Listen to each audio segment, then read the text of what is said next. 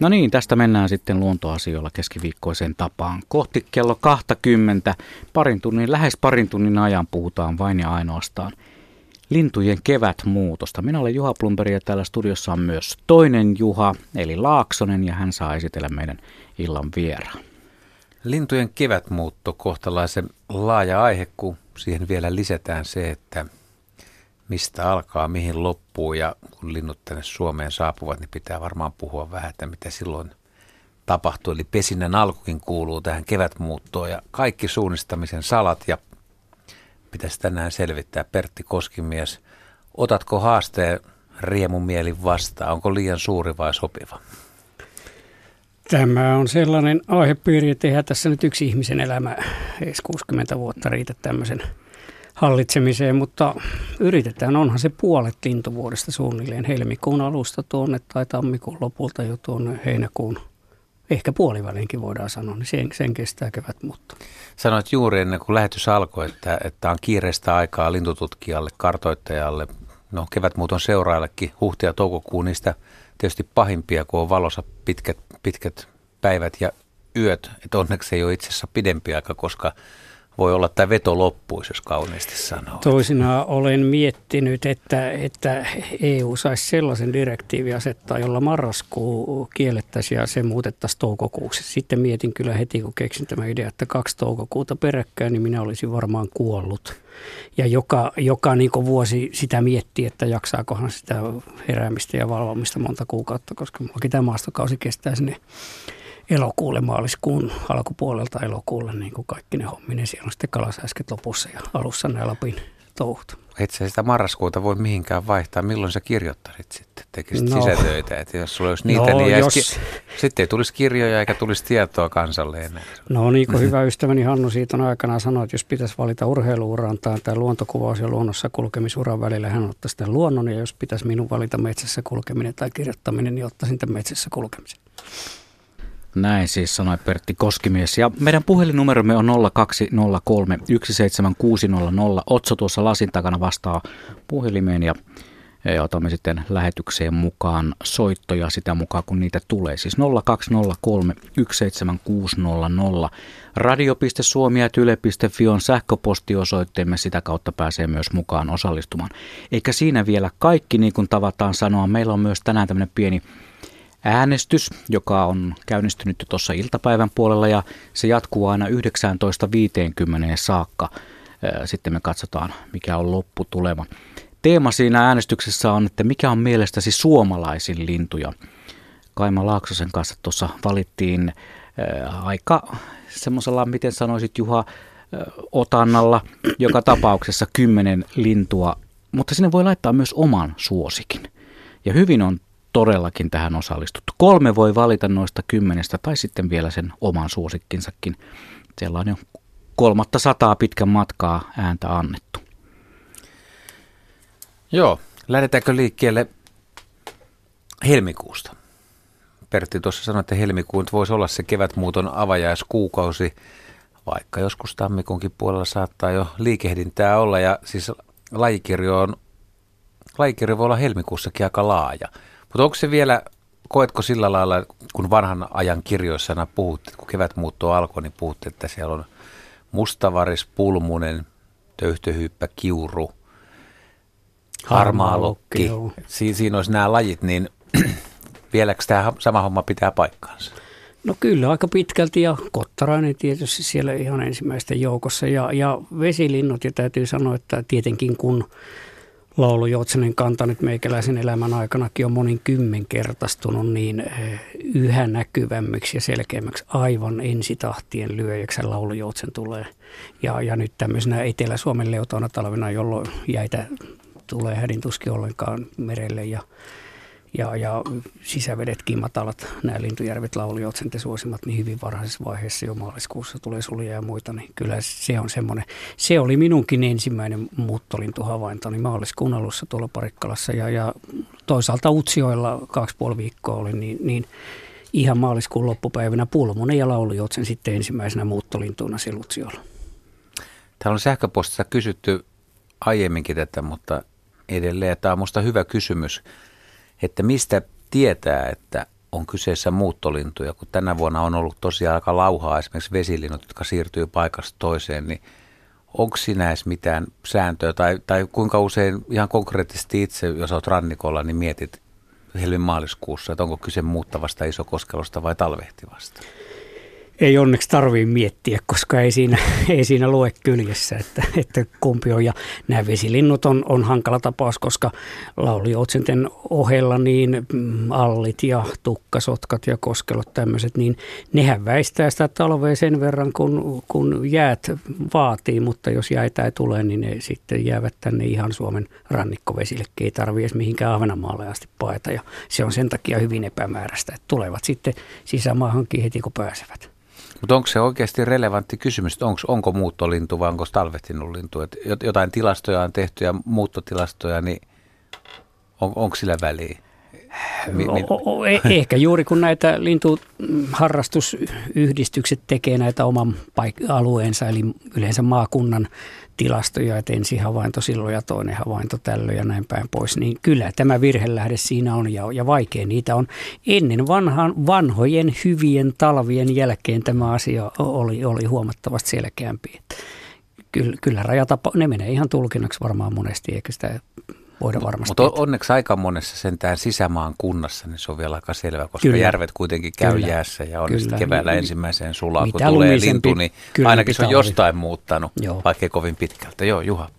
Joo, ei mitään. Radio.suomi ja yle.fi osoitteeseen on tullut paljon jo viestejä ja lisää saa laittaa, mitä ikinä tuleekaan lintujen kevätmuutosta meille. Mutta nyt me otetaan puhelimen kautta Esko Lappeenrannan suunnasta mukaan lähetykseen. Moi. Moi. No niin, ja kevät muuttoasiaa. Joo, ala, a, asia koskee tätä kalasääksiä, kun mulla on mökiltä pari kilometrin päässä semmoisella Suursaimaalla, niin kalasääksen pesä. Ja jo useasti ihmetellyt, että tämä taitaa olla nyt kuudes kesä, jos tulee, jos tulee tänä keväänä. Niin, että miten se osaa suunnistaa, sillä ei ole GPS kuitenkaan, että miten se suunnistaa ja lähtee se poikaset, poikaset sitten emojen kanssa reissuun sitten, kun nyt joka vuosi on tullut kaksi poikasta lentokykyiseksi ja no siinä heinäkuun elokuun alkupuolella hävinnyt sieltä, että tämä myötä kiinnostaa tämä muuttoreitti vähän, että miten ne osaa tulla just oikeaan paikkaan. Kala, kalasääskellä tämä muuton osaaminen ja, ja jopa tämä poikasten muuttaminen suhteessa emoihin, niin noudattaa sitä lintumaailman ylivoimasta pääsääntöä, että lintuperheen isät, äidit ja lapset muuttavat erikseen ja useimmiten vielä niin, että nämä aikuiset linnut lähtee edeltä pois ja nuoret sitten perästi ja näin käy kalasääskelläkin. En, ensin tästä muuton kulusta siis, kun ne lähtee, niin tämä naaras lähtee jo use, usealta pesältä, ei kaikilta, mutta aika usealta, niin elokuun alussa, silloin kun poikaset oppii lentämään ja se jää sille koiraalle vielä noin kuukaudeksi täällä Etelä-Suomessa se syöttämisvelvoite, jota se on harrastanut sieltä asti, kun naaras valmistautui munimaan, eli huhtikuulta syyskuulle alkupuolelle ainakin, niin kalasääski koirassa saalistaa sen koko perheen sapuskan ja noin kun ne oppii lentämään siinä heinä-elokuun vaihteessa tyypillinen kalasääskipoikue, niin syyskuun alussa ne poikaset alkaa itsenäistyä saada itse kalaa ja se koiras lähtee sitten etelään. Muuttosuunta on aika suoraan etelään kalasääskellä Suomessa ja, ja äh, eli se koiras lähtee noin kuukauden naaraan perästi ja sitten niitä poikasia lähtee omia aikojaan vielä syyskuun loppupuolella. Niitä voi nähdä lokakuun puoliväliin jopa myöhemminkin. Ja nyt, että miten ne löytää perille, niin tämähän on se mystinen asia, jota me ei kokonaan kaikkinensa tiedetä, mutta että linnut suunnistaa maamerkkien mukaan, auringon suunnan mukaan, yömuuttajat tähtikuvioiden mukaan. Meillä menisi koko lähetys tähän, jos, jos, jos tota, tätä kertoisin. Ja ja kun aloitin vuonna 1975 biologia opiskelemaan, niin sanottiin, että kaksi mysteeriä on eläintieteessä myyrien sykliset jaksottaiset kannanvaihtelut ja, ja tämä lintujen suunnistus ja tämä myyrien syklit selvitettiin tuossa noin 90-luvulla aika pitävästi niiden syyt, mutta tämä lintujen suunnistus on edelleen mys, aikamoinen mysteeri. Tiedetään, että niillä on sitten tämä magneettikentän aistimiskyky josta, josta ei niin kuin yksityiskohtia tiedetä muuta kuin, että linnulla on elimistössä lähinnä aivoissa ja nokassa tämmöisiä magnetiittikiteitä, jotka suuntautuu sitten sen päänopissa maan magneettikentän näiden voimaviivojen mukaan. Että siitä se saa niin kuin osviittaa. Miten se se aistii, me emme sitä pysty oikein tuntemaan, kun meillä ei tätä aistia ole. Ja toisen tyyppinen aisti on ilmeisesti myös liittyy sen näköaistiin. Linnun silmässä on semmoinen kampamainen lisäke ja, ja epäillään, että lintu saattaa jopa nähdä nämä magneettiset voimaviivat ja, ja magneettikentän voimakkuus ja suuntaus eri paikkakunnilla on vähän erilainen ja että linnulla olisi tämmöinen ma- ma- magneettisen maapallon kartta suorastaan synnyyn lahjana, jonka se on miljoonien vuosien evoluution aikana saanut ja siitä se vaan kattelee sitten koordinaatteja, ei sillä tosiaan samanlaista kepsiä ole kuin meillä. Mutta luuletko sä, että tämmöinen nuori kalasäski, kun se lähtee, niin, niin onko sillä mitään hajuakaan, mihin se on menossa? Sillä, sillä on ja, ja sillä täytyy olla, siis se suunta täytyy olla ensinnäkin aika hyvin hallussa, muutenhan se päätyisi tuonne johonkin ulkomerelle tai ties mihin. Ja mielenkiintoista on vielä se, että sillähän täytyy olla myös käsitys siitä, että miten kauan pitää lentää. Niin kuin Kalasa äsketkin ylivoimainen pääosa tuolla Länsi-Afrikassa Kinealahden perukassa talvehtii varmaan 90 ainakin. Itse sain nyt viime syksynä yhdestä kesälahtelaisesta poikasesta löydön Etelä-Afrikasta. Ja kun Suomessa on rengasettu yli 40 000 kalasäskeä, niistä on 4 000 löytöä, niin, niin neljä löytöä oli aikaisemmin sieltä Etelä-Afrikasta ja laskin, että 10 000 kalasäskeä pitää rengastaa, että saa todennäköisyyslaskennalla löydön Etelä-Afrikasta. Minä olen rengastanut noin 1300, että se tuli yllättävän äkkiä, mutta että sinne pääjoukko menee sen 6,5-7 tuhatta kilometriä ja se kestää se muutto aikuisilla noin kuukauden, 35-40 päivää. Ja jos lintu ei tietäisi tätä, että miten pitkälle pitää lentää, niin sehän päätyisi tuonne Etelä-Napamantereen vesille esimerkiksi. Siellä on aika vaikea kalasääsken elellä. Eli kyllä se hyvin hmm. synnynnäistä kaikki tämä, tämä on. Ja nyt taas näistä satelliittilähettimistä me tiedetään, että tämmöinen nuori lintu, sillä on se yleissuunta, ei nyt piirun tarkkuudella, mutta asteen tarkkuudella varmaan täytyy olla. Ja, mutta se ei se ei tiedä välttämättä, että missä kohtaa Saharaa nyt voisi olla joku keidas ja pääsisi levähtää ja muuta ja minkälaiset tuulet siellä vallitsee. Että tämä ensimmäinen muuttomatka kalasääskellä niin kuin muillakin linnuilla, niin se on pikkasen semmoista hoipertelua ja suuntaa korjataan, mutta myöhempinä vuosina tällä kokemuksella se tulee huomattavasti suoremmin ja, ja varmemmin. Että et selvästi siellä, siellä niin kuin kokemustakin ja opittua osataan käyttää hyödyksi. Se on kaikesta huolimatta niin hämmästyttävä Kyllä. suoritus.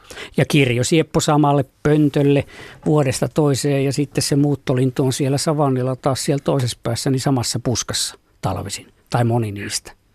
Ja ajatellaan jotakin melkein 10 000 kilometriä menee päivän tasajan taakse ja löytää sieltä sen puskan ja täältä sen pöntön, niin kyllähän se on niin suomalainen tykistäkin tarkkoinen piirulaskelmineen. Poikani on tuolla Santahaminassa tulee johdossa ja on kertonut, miten siellä suuntia otetaan, niin tota, kyllä jää toiseksi varmasti. Tyydyttikö Esko vastaus? Ky- ky- kyllä tyydytti erittäin valaiseva esitys ja se oli hyvä, mutta tuota, yksi asia, mikä tässä pikkasen askarruttaa, kun hän sanoi, että lähtee lokakuussa, niin me, kyllä se meiltä sieltä saaresta, niin ne on hävinnyt kyllä elokuun puolessa välissä. Onko se sitten vaihtanut niin paikkaa johonkin kalastuspaikkaan johonkin toiseen paikkaan, kun ei niitä sen jälkeen ole siellä kyllä elokuussa enää näkynyt. Kyllä elokuun puolen välin jälkeen ne on kyllä hävinnyt siitä. Joo, siinä käy nimenomaan niin, että kun itsekin on tätä kalasäskää tutkinut ja käyn niiden pesillä sitten loppukesällä ja alkusyksylläkin, niin nämähän kun nämä oppivat lentämään, niin sanotaan se pari nyt tyypillisesti 25.37. niin sen jälkeen ne on kaksi kolmekin viikkoa siinä aika lähellä sitä pesää ja ne tulee sinne pesään sitten takaisin, kun se isäpappa tuo sitä ruokaa tyypillisesti kolme, neljä, viisi kertaa kalan koosta riippuen päivässä. Ja sen jälkeen ne viettää sitä päiväänsä yhä kauempana, että alkaa se, se liikkumisalue, tutustutaan siihen seutuun, ollaan kilometrin kahden, kolmenkymmenen päässä. Ja, ja pikkuhiljaa sitten osataan syödä siellä jo ehkä naapurisaaressa Saimaan tapauksessa ja näin päin pois. Ja ei niitä ihminen välttämättä näekään. Ja sillä lokakuulla tarkoitin, että täällä etelärannikolla, ja kyllä esimerkiksi minäkin olen Parikkala Siikalahdella, niin aika useasti lokakuun puolella vielä kalasäskiä nähnyt, mutta että se riippuu vähän olosuhteista, nehän lähtee just semmoisille mielellään sitten alkavat kerääntyä tuommoisille siikalahan, jonka te siellä tiedätte, niin tapaisille paikoille, jossa on, on helpompi kalastaa. Saimaalla ei ole niin lähellä kaikilla pesillä semmoisia hyviä poukamia, että ne nuoret saattaa sieltä ihan oikeastikin levittäytyä vähän laajemmalla jo, jo nopeammaskin tahdissa. Näin. Kiitos, kiitos. Kiitos valaisemmasta esitystä. Oikein hyvää kevättä, lintukevättä. Kiitos samoin. Tämä alkoikin Pertin lähes lempilajilla kala sääskellä, mutta oli aika, aika syksyinen ja talvinen tarina. Pitää tähän ottaa nyt vielä tämä kevään, kevään homma sitten, että kun ne palailee sieltä talvehtimisalueelta, koiras, naaras, miten tuleeko nuoret katsomaan pesä, synnyinkotia tai synnyinpesäänsä tai mitä, mitä niistä tiedetään? Kalasäsketilanteessa mielenkiintoista sinänsä tänä tänä keväänä, että minä nyt aika vähän, vaikka kirkkonomalla nyt keväällä vielä vähän asun, niin, niin en, en kattele lintuja, mutta tuolla sisämaassa, niin kuin esimerkiksi Etelä-Karjalassa, niin tyypillisesti kalasääsket alkaa ilmestyä vasta huhtikuun puolivälin kieppeille, mutta tänä vuonna, kun tämä oli tämä kevään tulo aika-aikainen, niin, niin niitä saapui jo huhtikuun alussa ja, ja hyvin monilla pesillä, esimerkiksi Parikkalassa oli nyt 12-13 päivä jo vähintään koiras, joilla oli, oli molemmatkin ja täällä kirkkonomilla kun on seurannut, niin alkaa olla naaratkin paikalle. Tämä on jopa pikkasen aikaista, mutta siinä käy tyypillinen tilanne on se, että koiras tulee ensin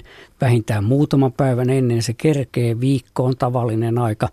Se rupeaa vähän kunnostaa sitä pesää, vahtii, kattelee etelähorisonttia, osoittaa muille koiraille siinä lähistöllä, että olen tullut takaisin ja aion pitää kynsin hampain pesästä, niin hyvistä pesäpaikoista pulaa, niin kiinni se esittää niin sanottua taivastanssia, eli, eli lentelee siellä taivaalla korkeuksissa ja siellä penikulman päässä oleva toinen kalasääski, niin vaikkapa peninkolon päässä, niin näkee sen sieltä taivaalta. Ja tämä on myös linnuille tavallinen kaava, että koiras tulee ekana.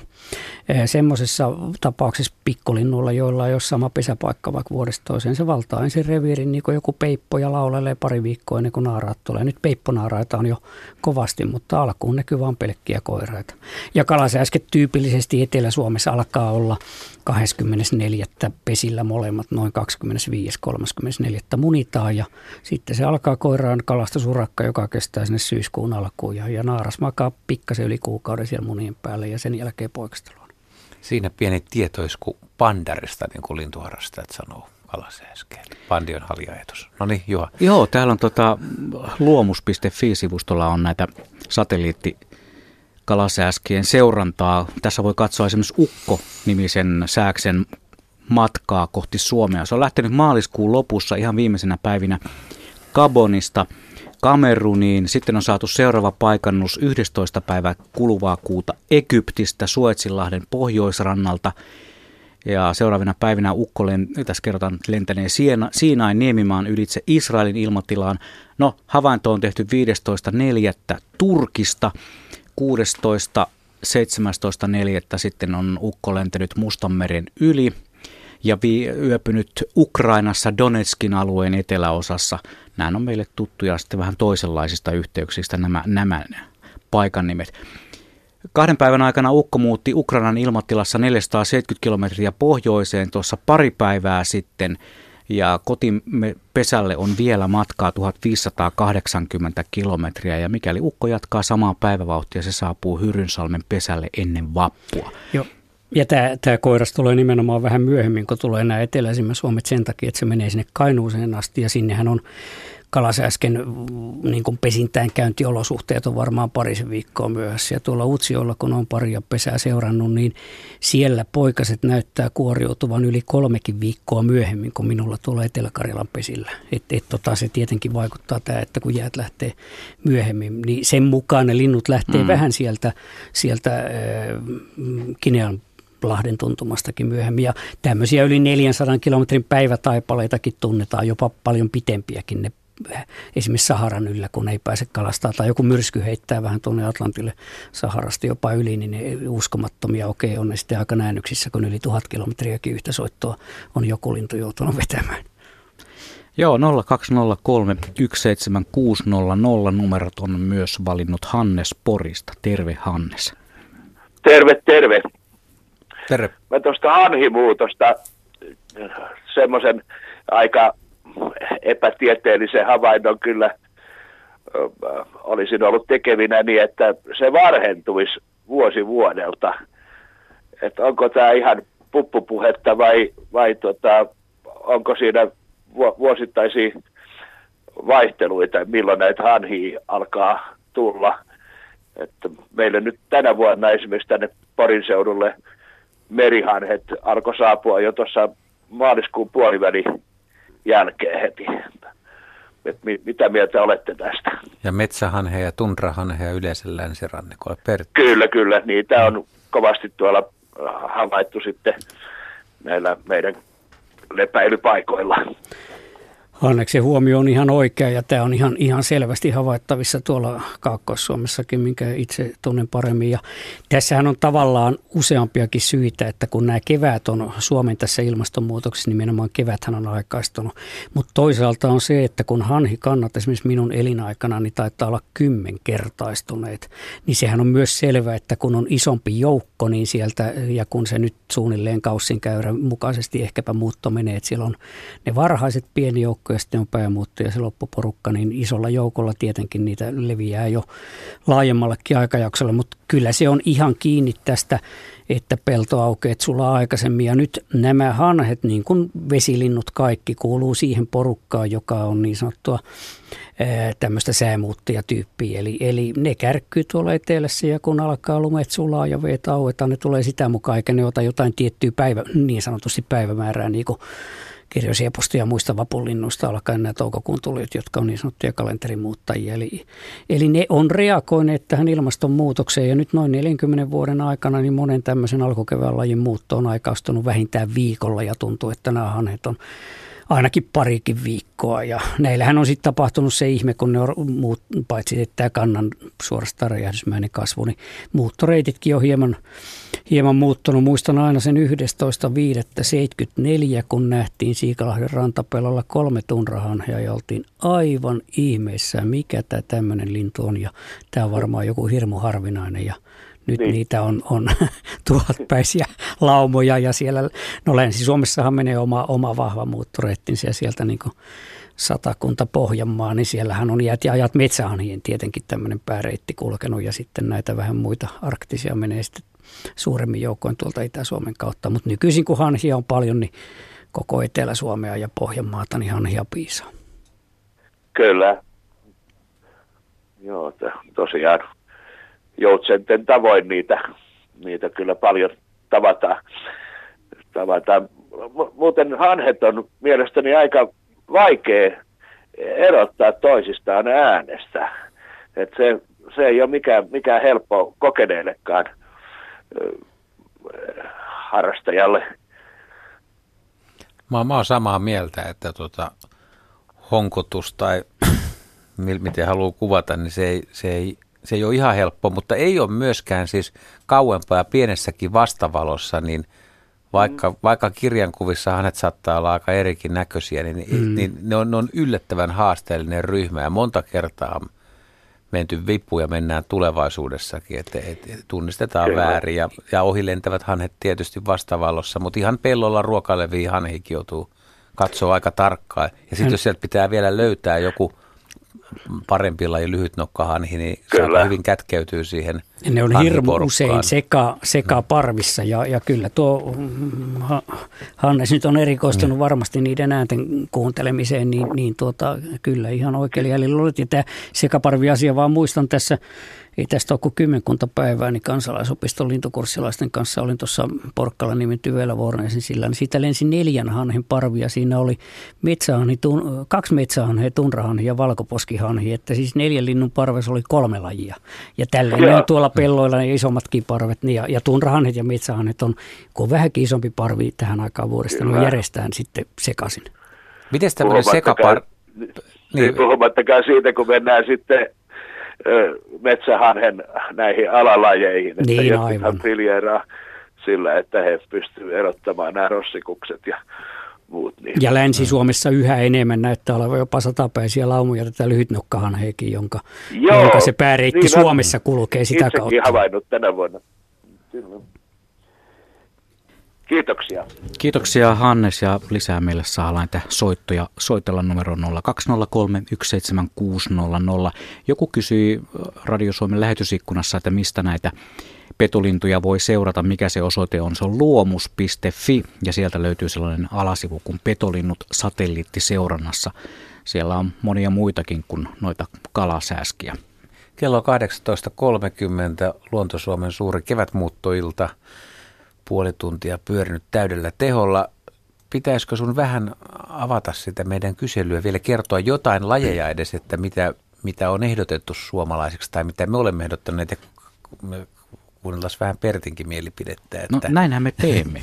Joo, siis tällä hetkellä ääniä on annettu kaiken kaikkiaan neljä ja puoli sataa. Se on todella, todella hyvin, ottaen huomioon, että avasimme tämän pollin vasta tuossa iltapäivällä. Listalla meillä oli huuhka, nämä on aakkosjärjestyksessä, ei missään arvojärjestyksessä. Huuhka ja kottarainen, kurki, kuovi, laulujoutsen, merikotka, metso, punarinta, talitiainen ja telkkä. Ja sitten voi myös laittaa tuon oman suosikkiinsa ja Ihmiset ovat laittaneet kyllä monenlaisia, täällä on, no ei nyt ihan koko, koko suomalaista lintukirjoa, mutta, mutta paljon on muun, Sano muassa, on muun muassa kuikka saanut ääniä ja myös peippo, aika luonnollisia, hyvin tuttuja suomalaisille olevia lintuja, punatulkku, harakka, onko yllätyksiä yhtään nämä, nämä lajit? Ei varmaan ole todellakaan kuikkaa olisi voinut itse äänestää, että se nousee suhteellisen kor- korkealle. Varis. No, sitä mä vähän ehdotinkin, että se voisi olla. Sanos, älä sano järjestystä, mutta sanos kolme, kolme kärkilajia. Tällä hetkellä, missä, niin. missä mennään. Ää, joo, ihan satunnaisessa järjestyksessä otetaan tuosta, että talitiainen, onko yllätys? On. Yksi tällä hetkellä suosituimmista. Metso. Se ei ole yllätys, vai mitä per? Joo. Se kuuluu olla siellä. Ja, ja sitten tulee tietysti laulujoutsen. Ai miten niin tietysti? Mä ajattelin, että tämä laulujoutsen murrettaisiin tässä hiljalleen, että se ei ole, vaikka se on kansallislintu. Niin, silti. 35 vuotta on ollut kansallislintu, ei minulla ole mitään sitä vastaan, mutta niin kuin tuossa vähän kanalintukirjassa oli, oli kirjoitin, niin metsä sopisi minusta Suomen kansallislinnuksi kyllä paremmin. Ja tämä, nämä kanalinnut olisi pitänyt periaatteessa olla siellä kaikki, koska ne on, Kymmenen ne, ne on suomalaisimpia lintuja, jos mitkä, ja sen päälle sitten hömötöyhty ja lapintiani ja tämmöiset, jotka on täällä aina. Ja sitten taas näistä muuttolinnuista, niin ainahan näitä pyritään nostaa esille Suomen vastuulajeja, että monesti ei muisteta, että meillä on telkistä, isokoskeloista, rantasipeistä, helmipöllöistäkin tämän kaltaisista lajeista niin hirveän iso osa ja, ja näin epäillään, että mm. jänkä sirjaisesta tämmöistä pienestä suokahlaajasta, niin se olisi suomalainen lintu, jos mikä.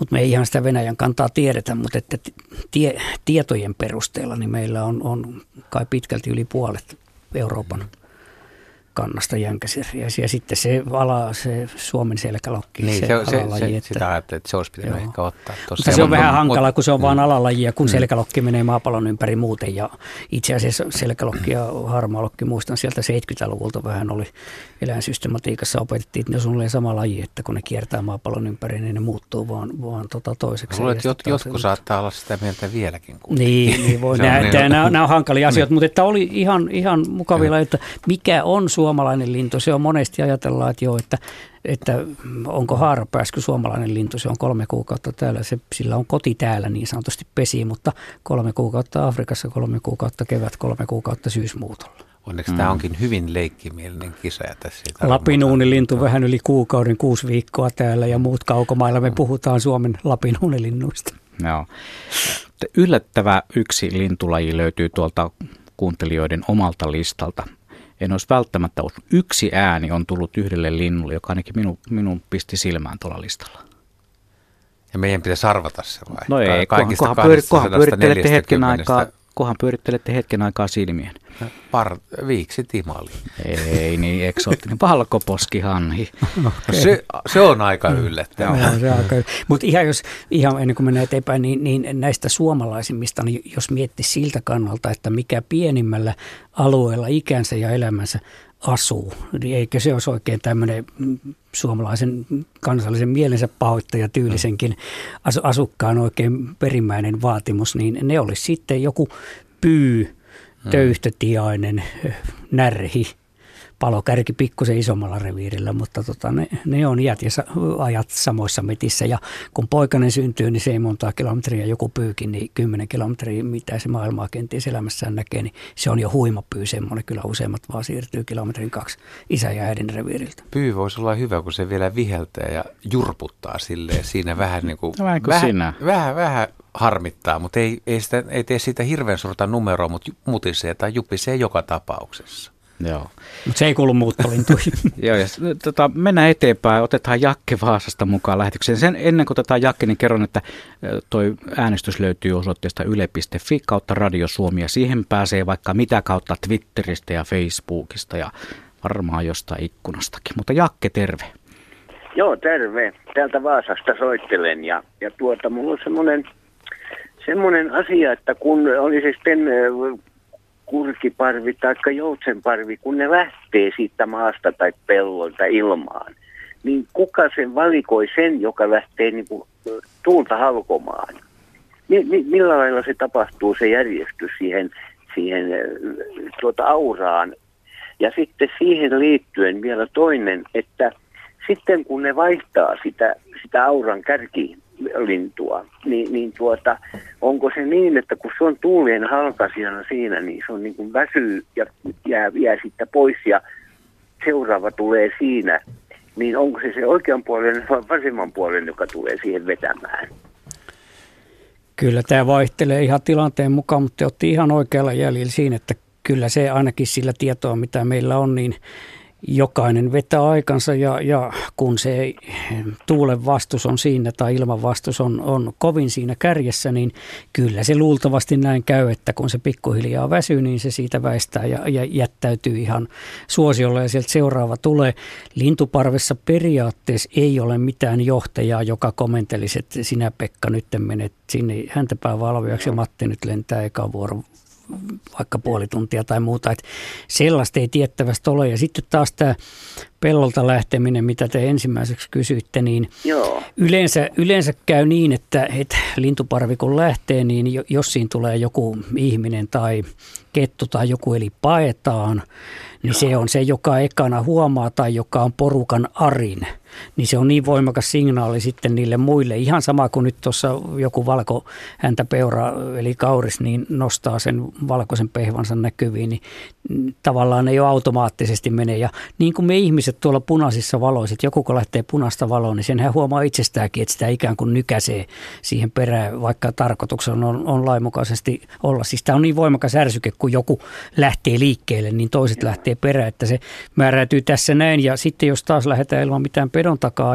tai niin kuin yllätystilannetta, niin niin jollain tavalla monesti näissä parvissa kuulee, että ne rupattelee ja höpöttelee ja, ja, ja rupeaa vo, voimistumaan se ääni ja ilmeisesti siinä sitten se hermoheikoin ensimmäisenä tempautuu liikkeelle. Että siinä niin kuin vähän, en nyt tarkoita, että ne nyt sukkeroivat itsensä siinä, että nyt muuttuu, mutta että mm. kaikki on siinä periaatteessa tiettyyn vuoden aikaa ollaan siinä virettilassa, että ollaan aika herkkiä esimerkiksi lähtemään seuraavalle lentoetapille. Ja tästä sanonkin nyt itse asiassa, kun tämä teema tuli, että ei, hyvin tärkeä asia lintujen muutosta, joka sopii, sopii yleisesti, että siis – kun linnut muuttaa tämmöisenä etappeina, niin, niin meidän käsitys lintujen muutosta on yleensä se, että horisontista tulee parvia häviää toiseen horisonttiin, mutta muuttohan ei ole tätä pelkkää lentämistä, vaan se nyt on lentämistä ehkä 10 prosenttia tai 5 prosenttia, että tyypillinen muuttolintu lentää tunnin tai kaksi päivässä ja sitten se 22-23 tuntia päivässä se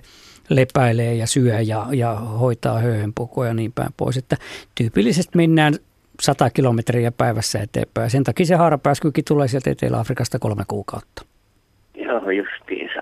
No tuota, niin joo, nämä on mua nämä, askarruttanut nämä kysymykset. Ja nyt mä sain ihan, ihan, ihan tasi, asia on näin.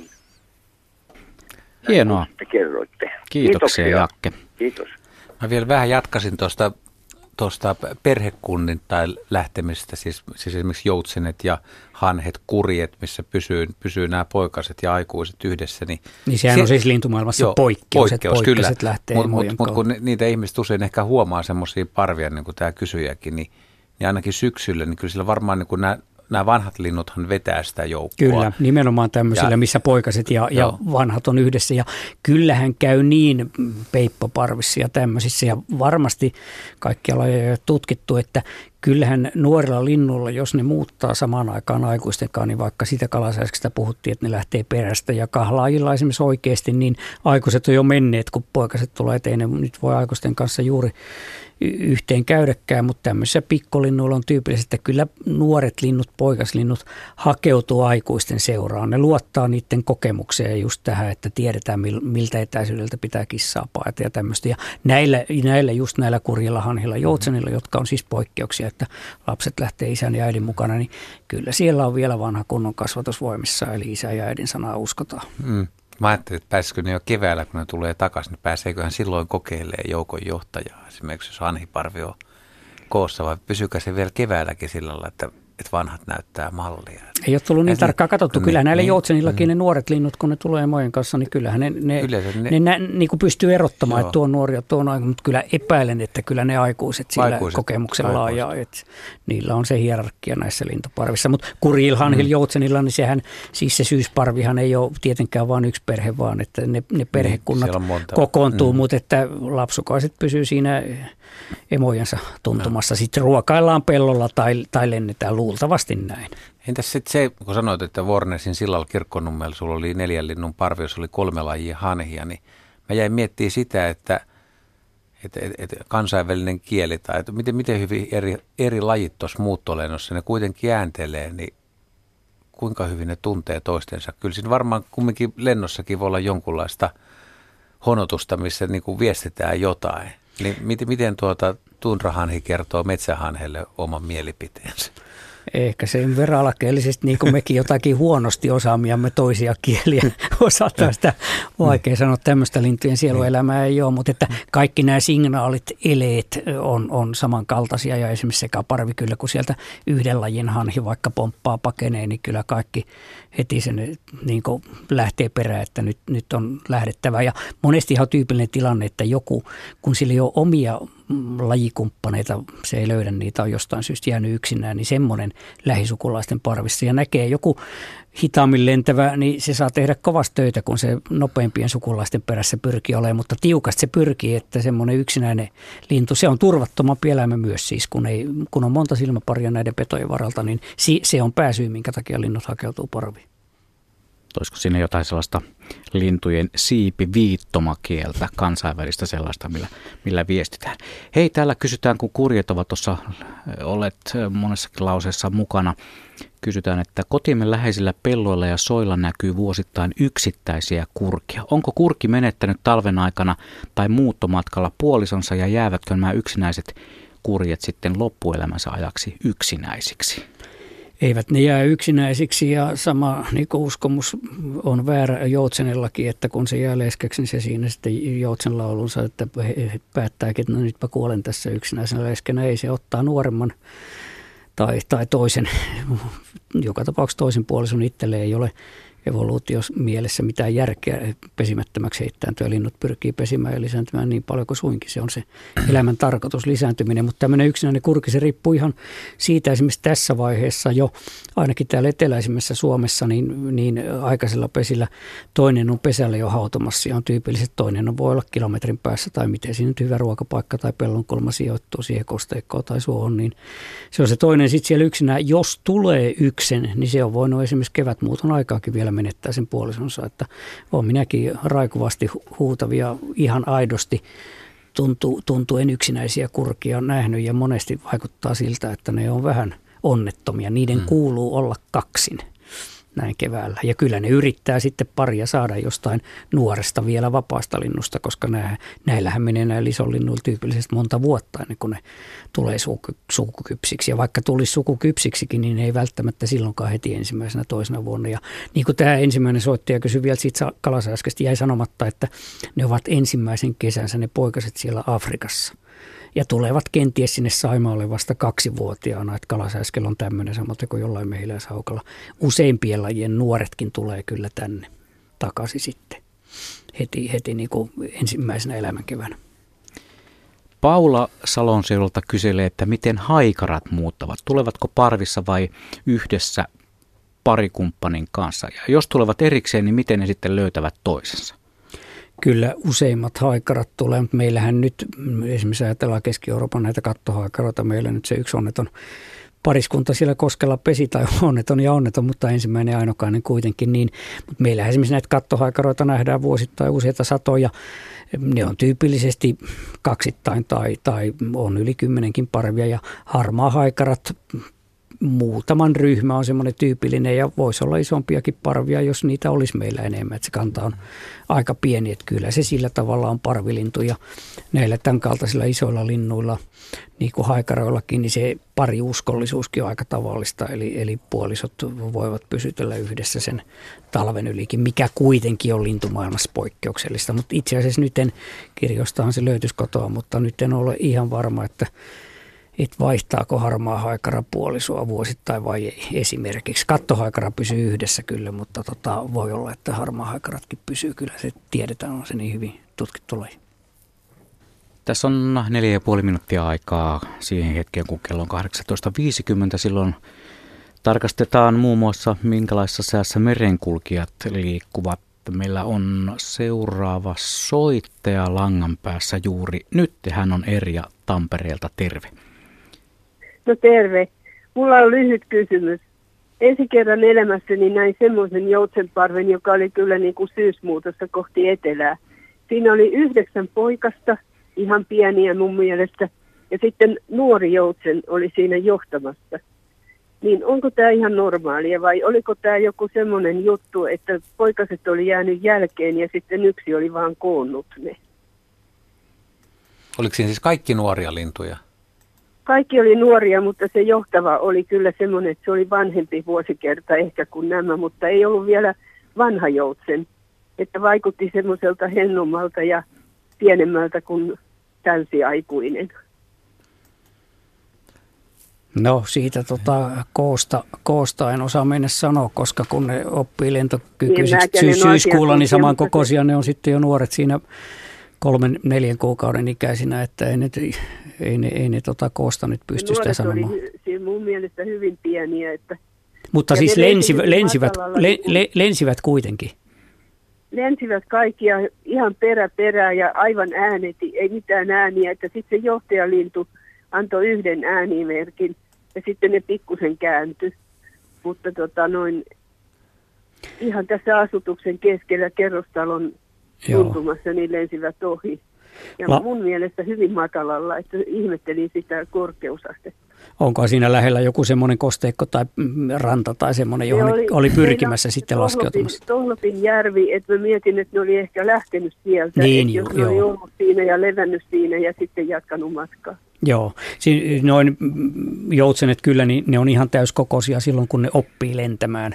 Ja, ja joutsenella, sehän on hyvin pitkä se, se lentoon oppimista, tai koko pesintäkausi, niin kestää viidettä kuukautta, että ne oppii vasta syyskuulla, yleensä syyskuun alussa täällä Etelä-Suomessa kunnolla lentää. Ja semmoista näkee niiden pesimäpaikoilla, että aikuiset lennättää niitä useamman viikon ajankin, että ne yhtäkkiä antaa lähtömerkin tietynlaisen äänen, ja se perhe kiertää semmoisen ehkä viiden minuutin lenkin, tullaan takaisin, ja totta kai yhä pitempiä sitten, kun ne paremmin oppii lentää. Et kun muutolle lähdetään vasta aikaisintaan lokakuussa yleensä, niin syyskuun ekalla tokalla viikolla alkaa yleisesti nähdä näitä tämmöisiä lentoharjoituksia, että ihan tietoisesti selvästi ne emot lennättää niitä pieniä lenkkejä, niitä, niitä poikasiaan. Yhdeksän määrä yhdessä poikuissa sinänsä on vielä mahdollisuuksia rajoissa, vaikka se nyt normaalisti, normaalimpi on 5, 6, jopa 7.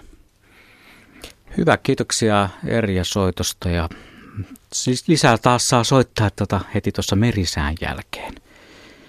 Otettaisiko pieni havaintopläjäys uuttööstä ennen merisäätä vielä? Täällä nimittäin tulee, kun näitä muuttolintuja siellä varmaan menee paljon, Juha tietää paikan hyvin. Sieltä tulee tällaista viestiä, että ihan mahdottomasti punarintoja, västäräkkiä, kottaraisia, laulurastaita, räkättirastaita, taisipa nähdä myös punakylkirastaan ja sepelrastaan. Hotellin nurmella pompposi mustaleppälintu uros, käenpiika ja tuulihaukka vilahtivat näkökentässä. Kokeneimmat pongarit vahvistivat havainnot. Sunnuntaina lensi pieni kuoviparvi sumusäässä yli saaren.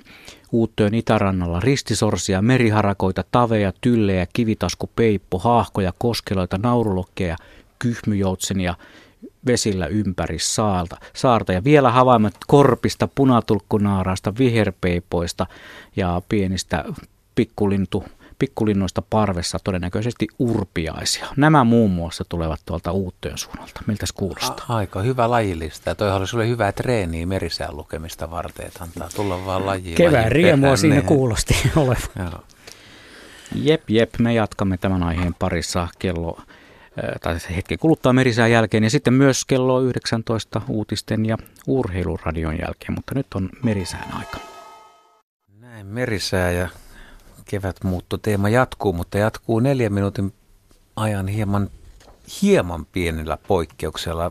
Tenttasin tuossa merisään aikana Pertti Koskimiestä miljoona linnunpönttöä projektin kannalta ja Pertti kokeneena pöntöttäjänä, niin suhtaudun ilahduttavan positiivisesti projektiin.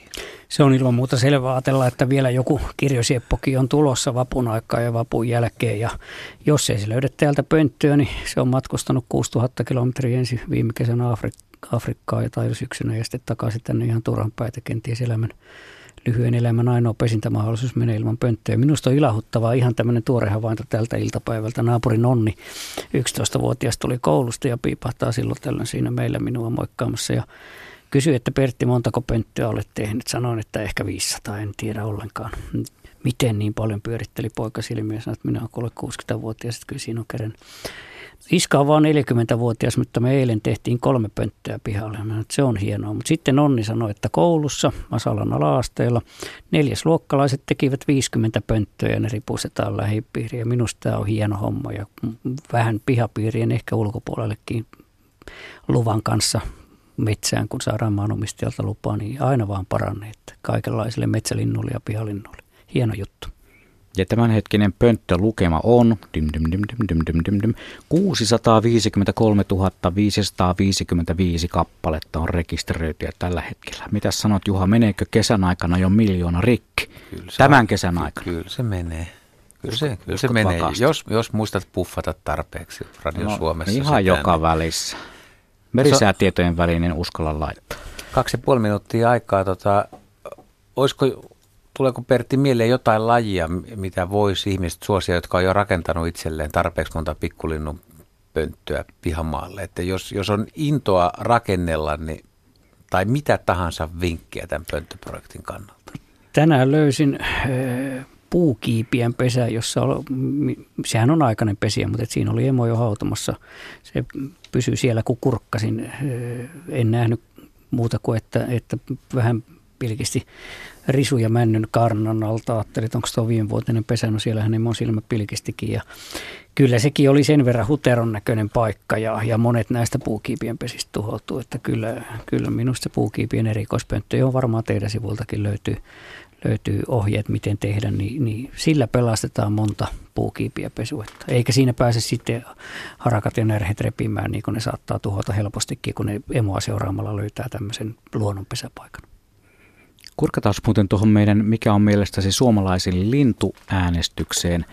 Hyvin on tullut melkein jo 700 ääntä. Se on, se on todella hienoa. Siellä voi käydä äänestämässä kello 19.50 saakka. Kolmen kovan kärki on edelleen se sama. Ja tuonne niin sanottuihin hantti ääniin tulee tasaisella vauhdilla myös muita lintuja. Täällä on muun muassa kuukkelia aika, aika paljonkin äänestetty, mikä sinänsä ei Hyvä. todellakaan ole mikään ihme. Hyvä valinta. Hyvä valinta. Niin kolme kovaa, noin talitiainen, metso ja laulujoutsi. Kyllä, tämä on edelleen, en kerro järjestystä, mutta katsotaan No sano sitten. nyt sitten nelonen ja vitonen siitä, jos Joo, okei, okay, siellä niin, niin, sanotusti, niin sanotusti takaa ovat tulossa kurki, eikö ole aika hyvä veto sekin. Mm-hmm. Ja sitten onkin jo vähän pidempää kaulaa muihin. Kuikka on saanut tuolla yllättävän kovan määrän ääniä myös tuolla niin sanotusti omavalintakohdassa. Mutta katsotaan 1950, mihin se loppupeleissä sitten päätyy. Kurki on siinä mielessä hyvä laji, että, että Suomi on ollut maailman soisimpia maita, viiden soisimman joukossa suurin piirtein. Ja kurki on silloin ennen ollut varmaan ainakin paljon. Kello tulee 19, kuunnellaan uutiset ja urheilua ja sen jälkeen palataan taas kevätmuuton pariin. Yle, Radio Suomi.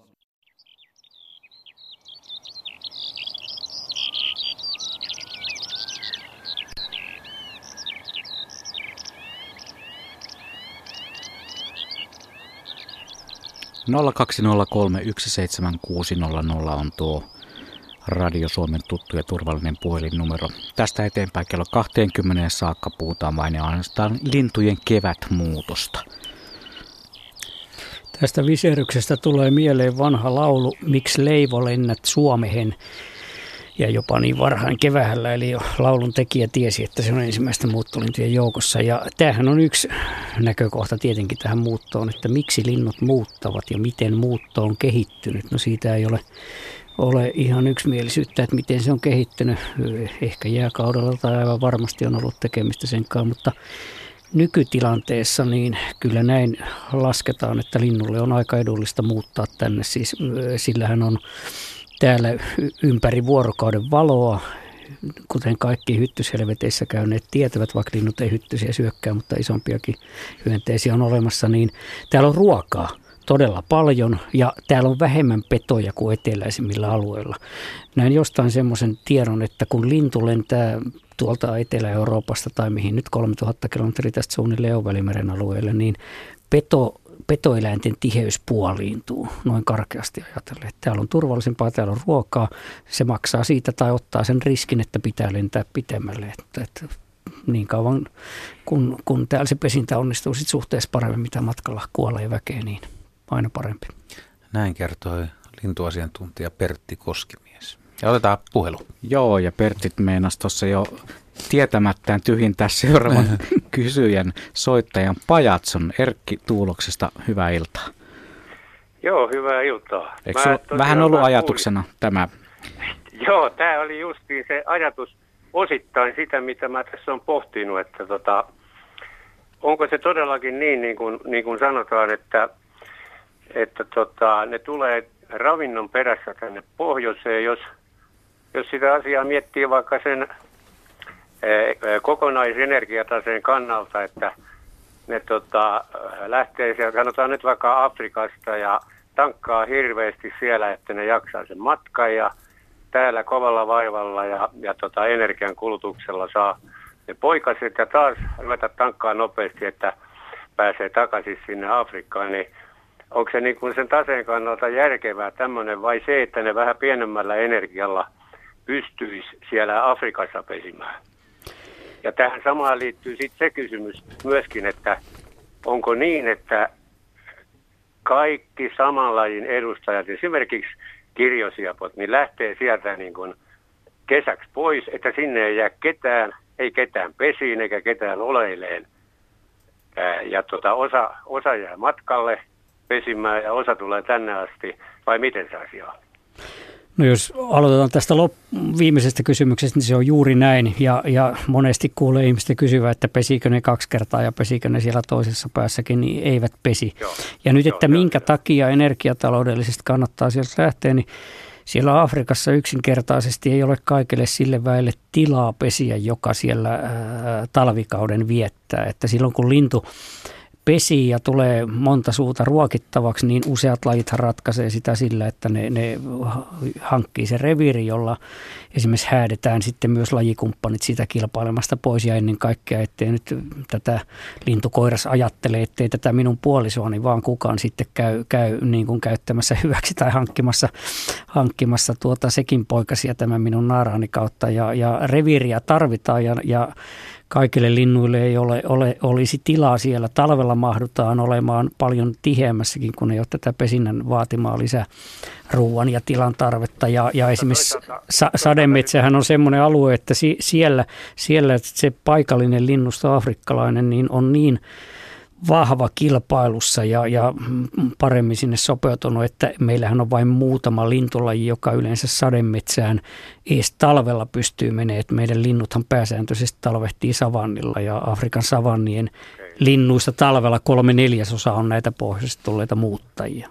Mutta nythän nämä, tämä tota, poikasten aika, niin se on todellakin, ne on täällä pohjoisessa, mutta sittenhän ne samat poikaset, niin sinne menee se sama määrä plus poikaset takaisin sinne etelään. Kyllä. Eli nehän tulee sille samoille ravinnoille kuitenkin. Se, se, on, se on selvä, mutta silloin kun ne on kasvaneet täyskasvuisiksi, niin esimerkiksi ravinnon määrän tarve ei ole läheskään sitä määrää niin kuin se on kasvuvaiheessa, jolloin joudutaan syömään paljon enemmän ja munien muodostaminen vie hirveästi energiaa, että lintunaaraanhan täytyy syödä moninkertainen määrä siihen perusaineenvaihduntaan nähdä esimerkiksi, että se pystyy useasti oman ruumiin painonsa verran muodostamaan niitä munia ja, ja kaikki tämmöiset seikat siihen vaikuttaa. Ja se, että niin monet muuttolinnut ovat erittäin runsaslukuisia kaikesta ihmisen aiheuttamasta tuhosta huolimatta ja miten paljon runsaslukuisempia ne on e-, ollut ennen, niin tämä nyt vähän todistaa sitä ja se olisi evoluution lahjomattomassa kiljotiinissa kyllä kadonnut tämä muuttotaipumus, jos ei se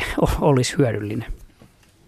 Siinä olla semmoista vaikutinta myöskin siinä muutossa tämän ravinnon lisäksi, että, että nyt kun niitä lähtee pitkin sieltä etelästä tulee tänne pohjoiseen isoja määriä, niin siinä myös niin kuin olisi sitä geneettistä tota, vaihtelua enempi tavata jostain muualta tullut tullut tota, noin niin, elämänkumppani, jolloin silloin, silloin tota, tavallaan se ei olisi niin kauhean rajatulta alueelta aina se kanta. Tämä on, on kaikkialla eläinkunnassa tämä, tämä niin sanottu dispersaalin tai tämmöisten Joo. poikasten, nimenomaan nuorten yksilöiden levittäytymisen idea, että sehän on ihan melkeinpä niin luonnonlaki, että vaikka aikuiset pysyy samoille pesi- ja talvehtimispaikoillekin uskollisina, niin nuorisojoukkoja, niin kuin meillä ihmisilläkin, niin ne haluaa nähdä maailmaa vähän enemmälti ja, ja laajentaavat. Ja tä, tässä on justi, että ei nyt ihan liian sisäsiittosiksikaan tulla, niin siinä olette ihan oikealla jäljellä.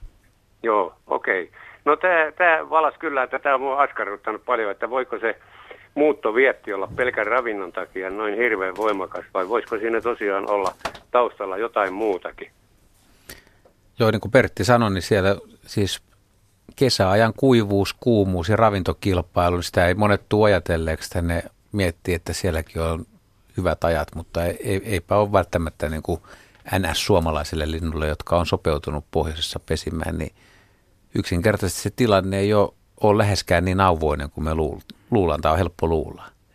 Eli voisi sanoa jopa, että lintujen on siis pakko lähteä. Että kyllä, ei, se ole mikään vaihtoehto kyllä, edes, vaan, kyllä, vaan niiden on pakko muuttaa sieltä pohjoiseen.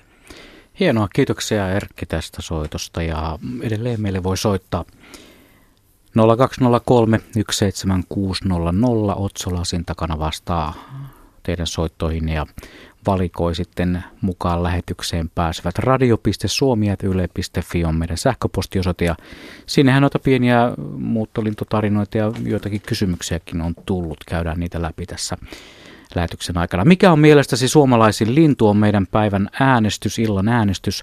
Se löytyy yle.fi kautta Radio Suomi-sivulta ja ääniä on tullut jo reilut 700, melkein 800, jos ollaan tarkkoja.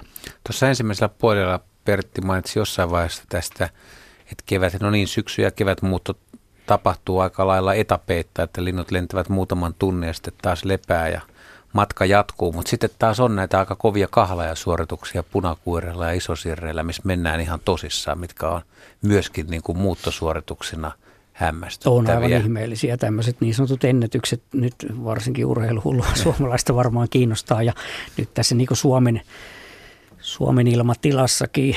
Esimerkiksi tämä iso sirrien muutto, nehän eivät meillä pesi vaan läpimuutta ja menevät tuonne Taimurinniemin mallion niin Pohjanmeren ääreltä, kun ne nousevat, niin aika tarkkaan 48 tunnin jälkeen ne Taimurille laskeutuvat, mutta tämä ei ole mitään näiden näiden sitten suuremma, suuressa maailmassa. Kaikki on suurempaa. Että esimerkiksi Alaskasta punakuirit lähtee ja lentävät tuonne Uuteen Seelantiin tai Uuteen Kaledoniaan, niin se kestää semmoisen 90, jopa 11 vuorokautta ja nämä linnut ei laskeudu sinne mereen uimaan ja, ja ruokaa pitää siis pitää lihottaa itteensä ihan valtavasti, että se ihoalainen rasva, joka on se lennon puuttoaine, polttoaine, niin se riittää. Että lintu pystyy tämmöinen kahlaaja niin puolitoista viikkoa olemaan siivillä ja tekee yhtä matkaa. Tämä on siis äärimmäisen poikkeuksellista, että, että lintujen muutto yleensä on hidasta ja sitten kun tulee vastatuuli, se on kuin lentokone, joka polttoainetta säästää myötätuulessa. Lintu pyrkii myötätuulella lähtee. Jos, jos sitten alkaa muuttokausi olla loppu ja talvi on uhkaa ja myötätuulta ei tuu, niin sitten pitää lyhyemmin etapeen lähteä vastatuuleen. Mutta että jos tulee sumu, kova vastamyrsky ja tämmöiset, niin se voi aivan hyvin olla viikonkin paikallaan ja to, totta kai vieläkin pitempään, jos vaan löytää jonkun suojapaikan. Ja keväälläkin noita sumuja saaristossa on aika, aika lailla ja ne, jotka ulkosaaristossa on viettänyt huhtikuussa – päiviä tai viikkoja tietää, että siis lintuharrastajille ne on tavallaan unelmakelejä, koska silloin lintuja näkee aika paljon. Niin, paljon se, siellä. Lintujen kannalta lintuhar- se ei järin hyvä ole. Lintuharrastaja nautti lintujen onnettomasta hädänalaisesta tilasta. Mutta pitää sanoa, mutta nehän käyttää huonon sään tankkaamiseen, Kyllä. että ei se, ei se niin. Sitten täällä on aika mielenkiintoinen, tai tämä jännä kysymys, mitä on Arvel pohdittu myös paljon, että, että, että kun puhutaan, että Suomessa on kevät vaikka pitkällä on lämpimiä hienoja ilmoja ja ajatella, että ne linnut tulee, niin ihan konkreettisesti, mistä, mistä nämä linnut osaisi päätellä Keski-Euroopassa nyt, että sinne Suomeen on hyvä lähteä tosiaan aikaisin, että onko se ilmamassa lämmin myös Keski-Euroopassa tai kevät pitkällä, kun puhutaan säämuutosta, että voiko ne tietää jotenkin, että mitä tuhannen kilometrin päässä tapahtuu? No tässä äh, niin, sanotussa, niin sanotulla säämuuttajilla, eli tämmöisellä maaliskuussa huhtikuun alkupuolella tulevilla, jotka tulee ihan sen mukaan, että se heittää viikkoja vuodesta toiseen sen mukaan, miten kevät etenee, niin ne tulevat tavallaan sen lämpimän sään mukana, että, että sitä mennään niin kauan, kun säät on suotus ja vesilintu menee niin pitkälle, että siellä tulee sitten yhtenäiset jääkentät vastaan, ei pääse enää uimaan ja niin päin pois, mutta eipä nämä sitten kirjosiepot vastaavat kertot, jotka tulee toukokuussa, niin nepä ei tiedä, että ne tulee sitten, ne katsoo niin sanotusti katsovat päivän pituudesta sieltä jo sen lähtöhetkensä lähtöaikataulut ja, ja etenemistä. Ja tässä on tämä ilmastonmuutoksen suuri uhka muuttolinnulle, että täällä kevät etenee nopeammin, on, on kevät, kevät ovat varhaistuneet paljon enemmän kuin tuolla maapallon keskileveyksillä. Ja se kirjosieppo Raukkapa ei tiedäkään siellä Kineanlahden tienoilla Länsi-Afrikassa, että Suomessa on kevät jo viikon kaksi aikaisempi kuin se oli puoli vuosisataa sitten ja se kirjoseppo tulee liian myöhään. Ne parhaiden perhostoukkien ravintohuiput ovat menneet ja koko Pohjois-Euroopassa kirjoseppojen pesinät onnistuu huonommin ja poikasia tulee vähemmän ja kirjoseppo taantuu. Siis tämä ilmastonmuutos on muuttolinnuille, jotka kulkee erilaisten ilmastovyöhykkeiden ja erilaisten muuttuneiden vyöhykkeiden läpi, niin tämä on, tämä on suuri onnettomuus. Eli, eli hyönteiset on sopeutunut paremmin tai Totta no, kai, kun no, ne on täällä pa- mm. paikalla, mm. ne, ne odottaa tätä täällä kevään fenologiaa. Kirjosieppo ei vielä ole lu- lukenut ilmastonmuutosta tiedettä. No onko se mahdollista, että tieto tulee jostain ja on, on, on, saa sen on, kiinni se, se lähtöaika, se päivän pituus, millä lähdetään, joku kirjasieppo maaliskuulta siellä, siellä rupeaa lähtöä tekemään, niin se on hyvin pitkän evoluution tulos, eli, eli se ei nopeasti muutu. Totta kai aina siinä on vaihtelua ja ne aikaiset lähtijät pärjää paremmin.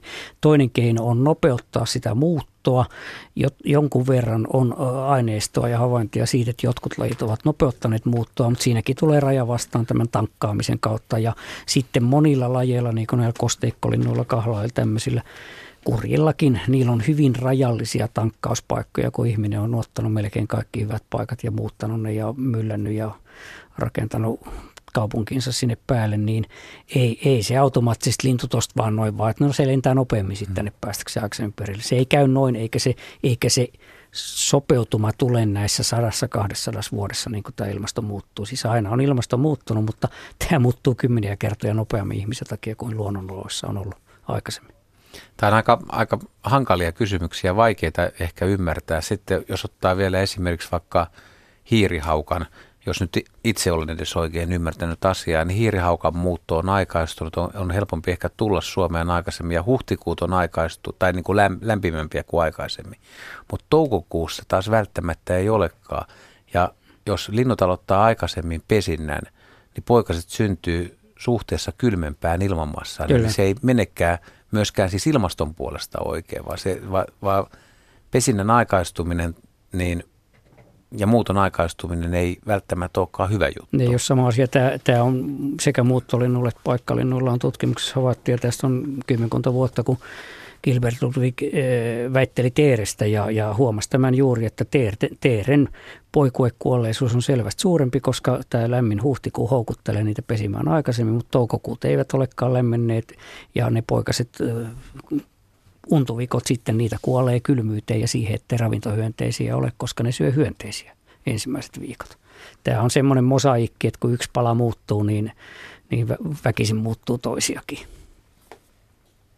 Kaivattaisiin sellaista pikaista kalenteripäivitystä noihin muuttolintoihin, mutta se evoluutio mukanaan tuova ei ihan toimi samalla tavalla kuin esimerkiksi kotona kaiken maailman älylaitteiden päivitys, jotka joskus saattavat nekin mennä ihan Lähes aina. Lähes, lähes aina sanoo tietokoneasiantuntija Juha Laaksonen. 19.20 on kello tällä hetkellä ja Luonto-Suomen lintujen kevätmuuttoilta jatkuu kello 20 saakka. Yhdistetäänpä puhelinlinjat Vantaalle. Siellä on puhelimessa Sonja. Tervehdys. Terve. Kun mulla oli niin, vähän niin kuin hauska tarinakin, mutta kyllähän nyt kuitenkin kevätmuutosta on kysymys. Silloin syksyllä, kun teillä oli syysmuutto, niin mä soitin teille ihan ensimmäisen kerran elämässäni, kuunnelu on aina, niin rinnasta. Ja sanon, että kun se joka kevät tulee, tuohon kun mä syötän lintuja, mutta mä, se on muutaman päivän ja sitten se aina häipyy jonnekin, enkä mä ikinä oikein tiedä missä se on. Sitten siellä joku ystävällinen mies kertoi minulle, että mitä mun pitäisi menetellä, että syöttää, että antaa, katsoa sopivaa ruokaa mitä linnuille ja marjoja ja mä oon pannut rusinoita ja, ja kaikkia sitten sellaista nyt, koska ne tuli taas, se, ne, niitä on itse asiassa nyt kaksi.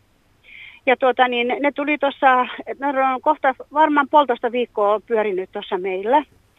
Ja tota, niin, niin, mä tykkään, että ne tekee pesää tuonne meidän lastenlapsen leikkimökin alle. Että voisikohan se olla mahdollista, mutta ne tuli taas tänä keväänäkin, ihan niin kuin on aina tullut. Kyllä se on mahdollista se pesä jopa sinne leikkimökin alle, mutta todennäköisempää on, että ne liikkuu siellä muuten punarinta ei tässä vaiheessa ihan kaikista aikaisimmat saattaisi nyt jo pesää, pesää touhuta, mutta että niillä on nyt se vaihe, että ne on, osahan on vielä matkalla, niin kuin kuultiin sieltä yhteystä, että Keski-Suomen punarinnoista varmasti valtaosa on vielä tulematta. Täällä etelässä jo laulaa metsissä jonkun verran, mutta ei täysikanta vielä ollenkaan, että täältäkin niitä puuttuu. Ja ne alkaa vasta tuossa vapunmaissa niin kuin isommin pesiä. Tyypillisesti punarinta menee johonkin metsäreunaan tai tiheeseen metsään, ihan metsän sisälläkin se on. Ja se on hyvin vaivihkainen pesiä, että se tekee johonkin mättääseen tai kannon juureen jonkun, jonkun tämmöisen suojaiseen paikkaan ja, ja se, on, se on vaikea sen pesän löytää, mutta ei se nyt ihan mahdotonta. Kyllä niitä tulee pihapiireihinkin ja joskus ihan rakennuksen koloon ja taitaa Koposeen Urpolla jossain pönttömallissakin pesiä. Onhan niitä ollut ennen vanhaa jo kymmeniä vuosia sitten, että joskus pöntöstä on löydetty punarintoja. Että kyllä se on ihan mahdollista sekin. Joo, no mä ainakin mennään tarkkaan seurata koska mä, mä niin, musta on niin ihana lintu ja tota, mä sain niin hyvät neuvot. Että, ja sitten se, se leikkimekki on siinä kohti, missä mulla on se ruoka, ruokapaikka linnuille. Että sitten jos maasta juoksee, niin niillä on niin kuin puoli metriä juosta sinne leikkimökin alle. Että voihan olla, että ne jotenkin vaan siinä niin kuin vaikka yöpyvät ja sitten tietävät, että aamulla taas saa ruokaa siitä. Kyllä, joo, kyllä ne oppii. Minulla käy pihalla kanssa ruokinta paikalla, käy useita punarintoja, useita rautia. Sitten kun nämä ilmat vähän kylmeni pohjoiseen, kääntyi tuuli ja tuota, minä sen ne ohjeet teille silloin syysmuuttoillassakin Jaha, kyllä kiitos paljon, ne oli hyvät ohjeet. Muistatko vielä tarinankin? Joo, hämärästi nyt kun, nyt kun sanoitte, niin Joo. tuolla passiivisessa muistissa oli. Joo, voi hieno juttu. Mä oon niin kiitollinen ja iloinen siitä, no se on mukava. aion nauttia näistä, taas näistä kevätvieraista.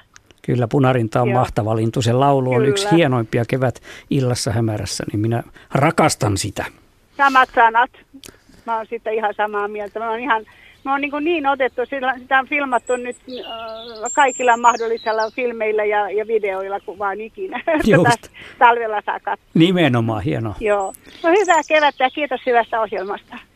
Kiitoksia Sonja sinne Vantaalle. Tästä tulee hienoa tällaista kuuntelijan jatkumoa edellisestä lähetyksestä tähän tämän kevään juttuihin. Ja tässä sitten tuolla taustalla punarinta. Ja on siellä vähän muutakin elämää. Itkettävän kaunista, niin kuin muistan johonkin runoilin. Kyllä mäkin komppaan. Kyllä punarinta on, on symppis vailla vertaa ja Ennen ne oli ne päämuutot, tai sehän riippuu vähän, että miten pääsi näkemään, että oliko niitä pudotus- tai tiputuskeleja mm. apuna ulkosaaristossa, että milloin saattoi nähdä paljon. Erilaisia. Niin se oli vapun, vapun tietämillä, mutta nyt ne kyllä on, on, on ilmeisesti, ne on, on, se on aikaistunut myös, ja eihän ne kovin kaukaa tulekaan, ja, ja jopa siis pystyy talvehtimaan Suomessa niin kuin Skoonessa oli aika iso, iso uh, talvehtiva punarintakanta tässä, mutta sitten kun ne oli ne 2009 10 talvista alkoi ne, ne neljä kovempaa talvea, niin se pyyhkyytyi sieltä Skoonestakin aika paljon pois. Ja sitten se taas alkaa uudestaan rakentua, kun talvet lämpenee. Täällä puhutaan lintujen tai muistista. Pohditaan myös sitä, että, että kun lintu käyttää siis muuttomatkalla monia eri apuja, niin kuin sanoit, magneettiaistia, tähtiä, aurinkoa, maamerkkejä. Kyllä, niin tämä muisti onko se siinä loppuvaiheessa, jos otetaan vaikka konkreettinen esimerkiksi Suomesta, niin Hankoniemi tai joku Porkkala, niin luuletko että kurjet muistaa nämä tämmöisen viimeisen niemen, jos ne pesii vaikka siitä sadan kilometrin säteellä, niin siinä vaiheessa tuleekin, että, että on käytetty muita ja sitten, että aha, että nyt me ollaan jo näin lähellä. Että. Aivan, aivan varmasti ja tiedetään, kun kesikyyhkyn suunnistusta on paljon tutkittu, niin, niin, niin sehän käyttää näitä muita, jos se viedään oikein kauas, puhutaan siis sadoista kilometreistä, niin sehän käyttää näitä muita tämmöisiä yleissuunnan ottamisia, mutta sitten, sitten viimeisillä 10, 20, 30 kilometrillä, jossa se on elämänsä aikana liikkunut, niin se muistaa ne paikat, se tulee niillä maamerkeillä ja jopa hajun avulla, mikä on erikoista ja aikaisemmin sanomatta, että jotkut linnut, valtamerilinnut, kyyhkyt, niin haistaa myös, varsinkin seudulla, missä tuulet on tietystä suunnasta. Esimerkiksi rannikolla, kun mereltä käy tuuli, niin sehän on aina erilainen se, se haju. Mutta tästä sinun kurki esimerkistä tämmöisestä niemenkärjestä, niin viime keväänä olin Porkkalan kärjessä – se oli joku huhtikuun 10. päivän kieppeillä. Kalasääski tuli meren yli ja, ja seurasin sitä nyt, kun olen lajista kiinnostunut. Se meni ehkä kilometrin päästä yli ja tiedän siinä yhden pesän, jossa käyn vuosittain rengastamassa yhdessä saaressa Upiniemen puolella niin eh, ehkä kaksi kilometriä ennen sitä mm, saarta, kun arvioin sitä matkaa, niin yhtäkkiä se oli ihan täydessä muuttolennossa, se aloitti tämän niin sanotun taivastanssin, eli tämän soidin elkeensä, ja sen jälkeen syöksyi suoraan sinne sitä pesimäsaarta kohti. Ja olen kohtuullisen vakuuttunut, että näin sen viimeisen päivämatkan, kun se noin 40 päivää kenties oli sieltä Kaponista tai jostain lähtenyt. Ja, ja vähän vaikutti, että se olisi ollut iloinen, kun koti näkyy. Se on varmasti ollut ilo, iloinen. Kyllä mä, sen verran pitää antaa inhimillisyyttä linnulle. Mutta sitten vastasuunta tai toinen homma, että, että mitä, mitä sä ajattelet, että lintu miettii, kun se tulee ja näkee, että kotimetsä on kaadettu, kotipuuta esimerkiksi se on pesä, vanha pesäpaikka on, niin Mitäkö se ajattelee? Se, e, ny, nythän on Suomessakin saatavilla, onhan tätä tiedetty jo 10-20 vuotta, tätä, että eläinten tunneelämää on, niin, niillä on ilot ja surut ja rakkauden tunteet ja muut kaikki ihan niin kuin meillä ihmisillekin. Helena Telkäranta tässä Finlandia ehdokaskirjassa, millaista on olla eläin, niin hän referoi suomeksi sitä, selostaa tätä tutkimusta ja ihan tämmöiset on. Ja taas palaan nyt tähän kalaseen äsken, kun siihen on elämästäni niin paljon käyttänyt, niin seurasin kotipihaltani Parikkalassa niin Siikalahden toisella puolella olevaa kalasääskipariskuntaa, joka viime keväänä tuli yhden mäen päälle, jossa on pesä ollut jäät ja ajat. Se oli hakattu talven aikana. Ne pyörivät siinä viikon, sanoisin ihan näin ihmisenä, että ne olivat selvästi aivan neuvottoman oloisia ja, ja näköisiä ja, ja pyörivät ihan eri tavalla kuin normaalisti, jolloin ne laskeutuu siihen ja seuraavana päivänä suunnilleen alkaa se pesärakentaminen. Ja sitten ne valitsivat reilun viikon kuluttua semmoisen kallellaan olevan räkäsen männyn ja, ja rupesivat siinä sitten rakentamaan uutta paljon huterampaan kuin mitä se mennyt. Ja minä, minullekin se hakku tuli täytänä yllätyksen, että en ollut seurannut sillä tavalla sitä nurkkaa siinä. Että, että, tota, että, että kyllä, kyllä tämmöisiä onnettomia lintukohtaloita tietenkin tulee. Eikä kaikki löydä sitten sopivaa pesäpaikkaa. Senkin takia tämä pönttyasia on tärkeä. Ja melkein tuhat ääntä on annettu meidän, mikä on mielestäsi suomalaisin lintu äänestyksessä. Vielä ehti äänestämään noin 20 minuuttia on äänestys avoimena ja se löytyy osoitteesta, muun muassa osoitteesta yle.fi kautta Radio Suomi. Ja puhelinnumero Otsa tuolla lasin takana näyttää siltä, että puheluita tulee, mutta kerrotaan vielä se numero, koska haluamme mahdollisimman monta soittajaa mukaan 0203 17600. Sähköpostitse on tullut viesti, joka sivuaa hieman tuota perhemuuttoa. Täällä Maria Terttu kirjoittaa, että minua ja perhettäni askarruttaa joka syksy kuikkien muutto Ikaalisissa. Kuikkia kokoontuu aina noin 10, maksimissaan ollut 16 kappaletta yhdessä ja ne nokkivat toisiaan ikään kuin juttelisivat keskenään. Ajankohta on yleensä marraskuu, onko kyse tosiaan niin sanotusti perheiden muutosta. Tämä menee syysmuuton puolelle, mutta joka tapauksessa muuttoasioista on kyse. Tästä on muuten joskus aikaisemminkin puhuttu tästä kuikkien kokoontumisesta. Joo, ne on tar- tarkoittaa silloin näitä kesäkokoontumisia, joiden ö, ihan täyttä syytä ei itse asiassa tiedetä.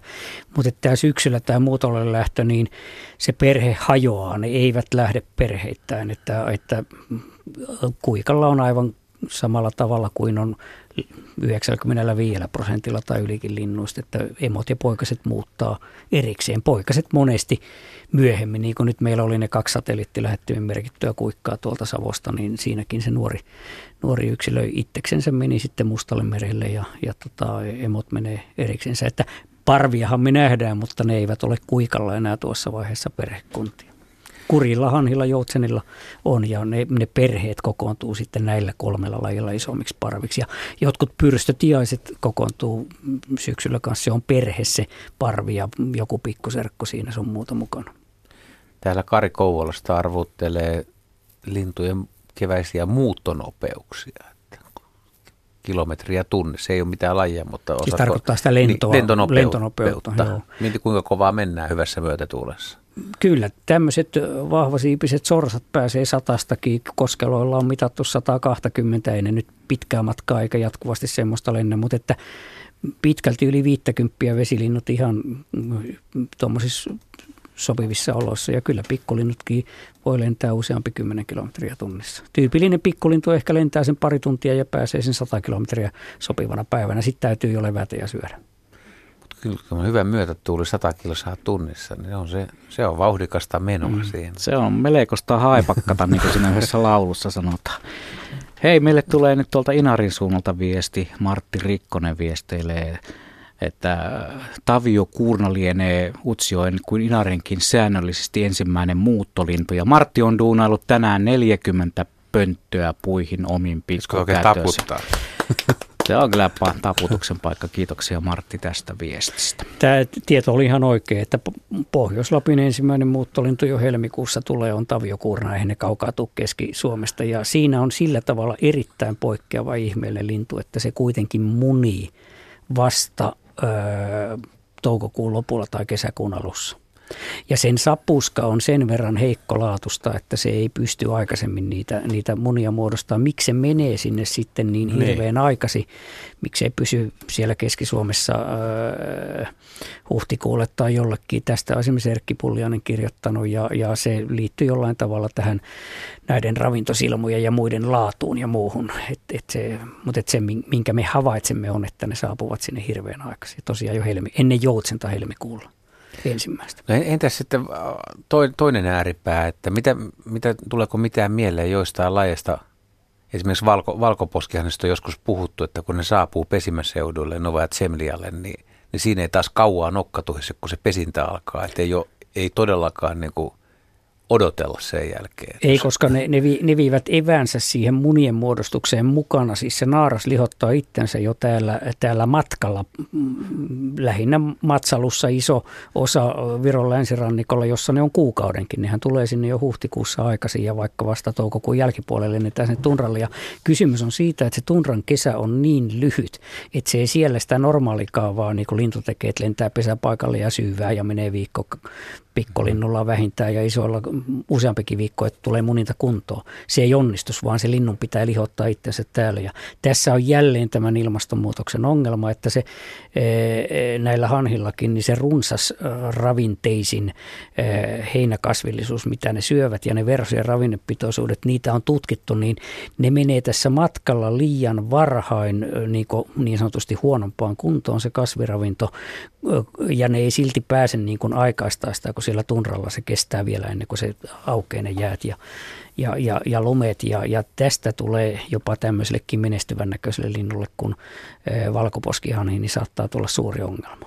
Eli jos ne menee liian aikaisin, niin siellä on pesimähyllyt tai pesäpaikat lumessa ja on, pesintä joo, ei pysty aloittamaan joo, ja silloin energiaa kuluu koko ajan. Energiaa kuluu koko ajan ja, ja, ja kuitenkin täällä, niin kun, täällä ollaan joudutaan tämän takia olemaan Joo. niin pitkä, että täällä oleva ravinnon, kun täällä on niin paljon aikaistunut, niin täällä oleva ravinnon laatu heikkenee. Jotain hyvänlaatuista ravintoa tarvittaisiin sen munien muodostamiseen siellä ja siinä elimistössä viemiseen. Pohjanmerellä, jossa tämä laji on alkanut pesi, niin alkaa olla ongelma ja täällä Itämerelläkin, että, että eh, nämä pesinnät aikaistuvat. Siinä ei ole vielä se ongelma, mutta poikaset oppii lentämään, mutta emojen sulkasadon ajankohta ei ole muuttunut. Emot on lentokyvyttömiä, kun poikaset lentelee siellä karkuun. Siis linnuille tulee tästä muut, äkkiä muuttuvasta ilmastosta niin sellaisia ongelmia, mitä nyt tavallinen ihminen ei, ei pysty edes tajuamaan. Mutta en, en muista, oletko sinä kirjoittanut, mutta muista vaan sen valkoposkihanhesta, että sitä no, pesimä nopeutta on kuvattu silleen, että kun se lintu tai parvi laskeutuu suurin piirtein pesimäseudulle, niin se on jotain tunteja, kun saattaisi olla, että se muna joo. jo Joo. munita. Tuntuuko tutulta tekstiltä? En, tai... en, en muista, Janna, että olisi tämmöistä. Mutta se, se, se, on, se on jännä ni, ajatus, että ni, miten... Ja niillä on kauhea mm. kiire syyskuussa, tulee uusi talvi. Hei, sitten tulee linnusta nimeltä mustaleppälintu kysymys. Tämä tulee, tulee tuolta Kuopion kupeesta. Anneli ja Pekka viesteilevät, että omakotitalomme pihamaalle ilmestyi 8.4. mustaleppälintu ja se viihtyy siinä noin puolisen päivää. Se oli yksin liikenteessä, emme havainneet toista lintua. Mieltämme askarruttaa, onko tällainen harvinaisuus eksynyt muusta parvesta, mihin mustaleppälintu oli menossa ja mistä se oikein tulee muuttomatkaltaan se, kun puhutaan tämmöisistä todellakin harvinaisista, kyllähän tämä on pesivä laji siis Suomessa, niitä nyt on vähintään kymmeniä tai nyt muista ihan, ihan ulkoa, se voi luntata, että minkälaisia nämä arviot ovat, niin semmoisia on useasti yksin. Ja kysymys näillä tämmöisillä niin kuin meilläkin uusista lajeista on kysymys, niin on se, että, että niitä on niin vähän ja useasti ne on nuoria koiraita, jotka niin kuin sen normaalin levinneisyysalueensa ulkopuolella puolelle lentävät ja, ja niin sanotusti levittävät sitä levinneisyysaluetta sitten laajemmalle, että on aika tyypillistäkin, että niitä nähdään yksin. Ja ei joku mustaleppälinnun tapainen lintu, niin eipä se mikään parvilintu olekaan. Et itse asiassa näistä pikkulinnusta hirveän iso osa, vaikkapa se äsken puhuttu punarinta, niin yksinähän nämä muuttaa, mutta ne sitten tämmöisellä levähdys paikoilla tai nyt hänen tapauksessa Vantaalla ruokintapaikalla, niin siihen tulee useampia ennen kuin hajannutaan revierelle. Se on vaan ihan pari sataa paria näitä mustaleppälintuja, mitä, mitä niitä on. Keski- ja Etelä-Euroopasta se vaan tulee siis paljon lyhyempi matka kuin tämä meidän alkuperäinen metsien leppälintu lähisukulainen, joka tuolla Sahelin alueella Saharan kupeella talvehtii ja joka tuleekin yleensä vasta huhtikuun lopulla ekat ja päämuutto on pitkällä toukokuun puolella, toukokuun 10. päivä kieppeessä. Tämä mustalippelintu on niin kuukauden hmm. aikaisempi otus. Kyllä itsekin aika monta kertaa maaliskuun vikalla viikolla on, on päässyt näkemään ensimmäistä. Saaristossa on niitä erityisesti, kun mm. ne levähtää siellä luodoilla. Tuommoiset 12 minuuttia on vielä aikaa osallistua äänestykseemme. Se löytyy osoitteesta yle.fi kautta Radio Suomi ja myös lähetysikkunamme kautta pääsee sinne ja sähkö, ei kun mikä se on, Facebook. Se menisi sanoa sähköpostiksi Facebookia. Näin se joskus tota, ihmisen pää tuottaa vääränlaisia sanoja tällaisessa jännittävässä lähetystilanteessa. Pirjo on Pietarsaaresta meidän seuraava soittajamme. Hyvää iltaa. Hyvää iltaa. No niin, minäpä kerron meidän tapauksiin, kun tuota, niin mehän asutaan aika tässä lähellä merialuetta. Ja meillähän aina nähdään nämä syksyn muutot ja kevään tulot, niin joutseni aika paljon rantautuu tänne päin. Nyt mä kerron sitten tuota, niin, niin muuttovaiheen syksystä, kun minkälainen tapaus oli tota, meille kävi, että oltiin lähdössä iltalenkille ja sitten alkoi yhtäkkiä kuulua kauhea mekkale. Ja me arvattiin, että jaha, nyt ne on, nyt ne on lähdössä taas joutsenet. Ja sieltähän tuli mahtava aura sitten, yksi aura ja meni hyvät matkat ja, ja si, kurkia tuossa mies korjaa, niin tota, sitten tuli toinen aura, mutta nepä pysähtyi siihen meidän yläpuolelle vähän matkan päässä ja ne oli ympyrässä ja kauhean meteli kuulu ja me ihmeteltiin, mitä nyt tapahtuu. Ja toinen aura meni jo. Nämä jäi pyörimään siihen meidän yläpuolelle ja sitten me huomattiin, että ne yritti tehdä sen auran ja lähteä yksin vetämään keulalle, mutta eipäs kelvannutkaan vaan tuota, se vaihtoi uudestaan sinne peräpäähän ja sitten taas kauhea mekkala ja yrittivät uudelleen. Siis tämä tapahtui ainakin kolme vai neljä kertaa. Ja sitten kun se onnistui se vetäjä, niin sitten oli valmis aura ja kauheat töötöt kuuli ja ne lähti matkaan. Että et, et onko tämmöistä havaittu ennen, että et, et se oli kyllä niin tosi erikoinen tapaus, että en ole ennen nähnyt. Se on kurjalla aika tyypillistä tämmöinen, että siinä nyt saattaa olla niin monta mieltä kuin on kurkeakin, mutta oikeasti siinä on kysymys siitä, että kun tämähän on tämmöinen liito eli purjen lentäjä ja ne, ne näiden nousevien ilmavirtausten mukana kulkee, että säästäisivät paljon energiaa. Samalla tavalla kuin purjelentokoneen, niin täytyy päästä välillä sitten, kun siinä liidossa joka tapauksessa korkeutta menetetään, niin täytyy päästä seuraavaan tämmöiseen lämpimään nousevaan ilmavirtaukseen, eli termiikkiin. Ja okay. siinä sitten pyöritään ja, ja, no, ja siivet kun on levällään, niin se, se kantaa se ilma ja nostaa niitä ylöspäin. Ja siinä jonkun muuttolevottomuus voi olla vähän suurempi kuin toisen, että se on sitä mieltä, että nyt viiden kierroksen jälkeen tai kymmenen, niin ollaan jo tarpeeksi korkealla, että eikö lähdetä ja se vähän siitä irtaantuu taantuu ja muu porukka jatkaa ja li, linnut ovat vielä enemmän laumasieluja kuin me ihmiset, että, että kyllä se yleensä sitten, sitten semmoiset, niin kuin jotka, jotka yrittää tehdä omin päin, niin palaavat routaporsaan kotina ja, ja sitten okay. sit saadaan se järjestys siinä, siinä taas sopivaan kuntoon Joo. ja liuutaan liuutaan sitten seuraava Joo, etappi taas. Tosi, tosi onnellinen. Se on komeen näköinen, kun Joo, alapuolelle on, sattuu on, ja ääni, ääni ja isojen lintujen. Se, Kyllä, se, niin. ja mä kun niille vielä huiskut ja sen, että jaksakaapa matkan. Niin no se oli no, ihan oikein toimittu. joo, kyllä. No niin, kiitos teille. Joo, joo. hyvää illanjatkoa. Hei. Kiitoksia Pirjo.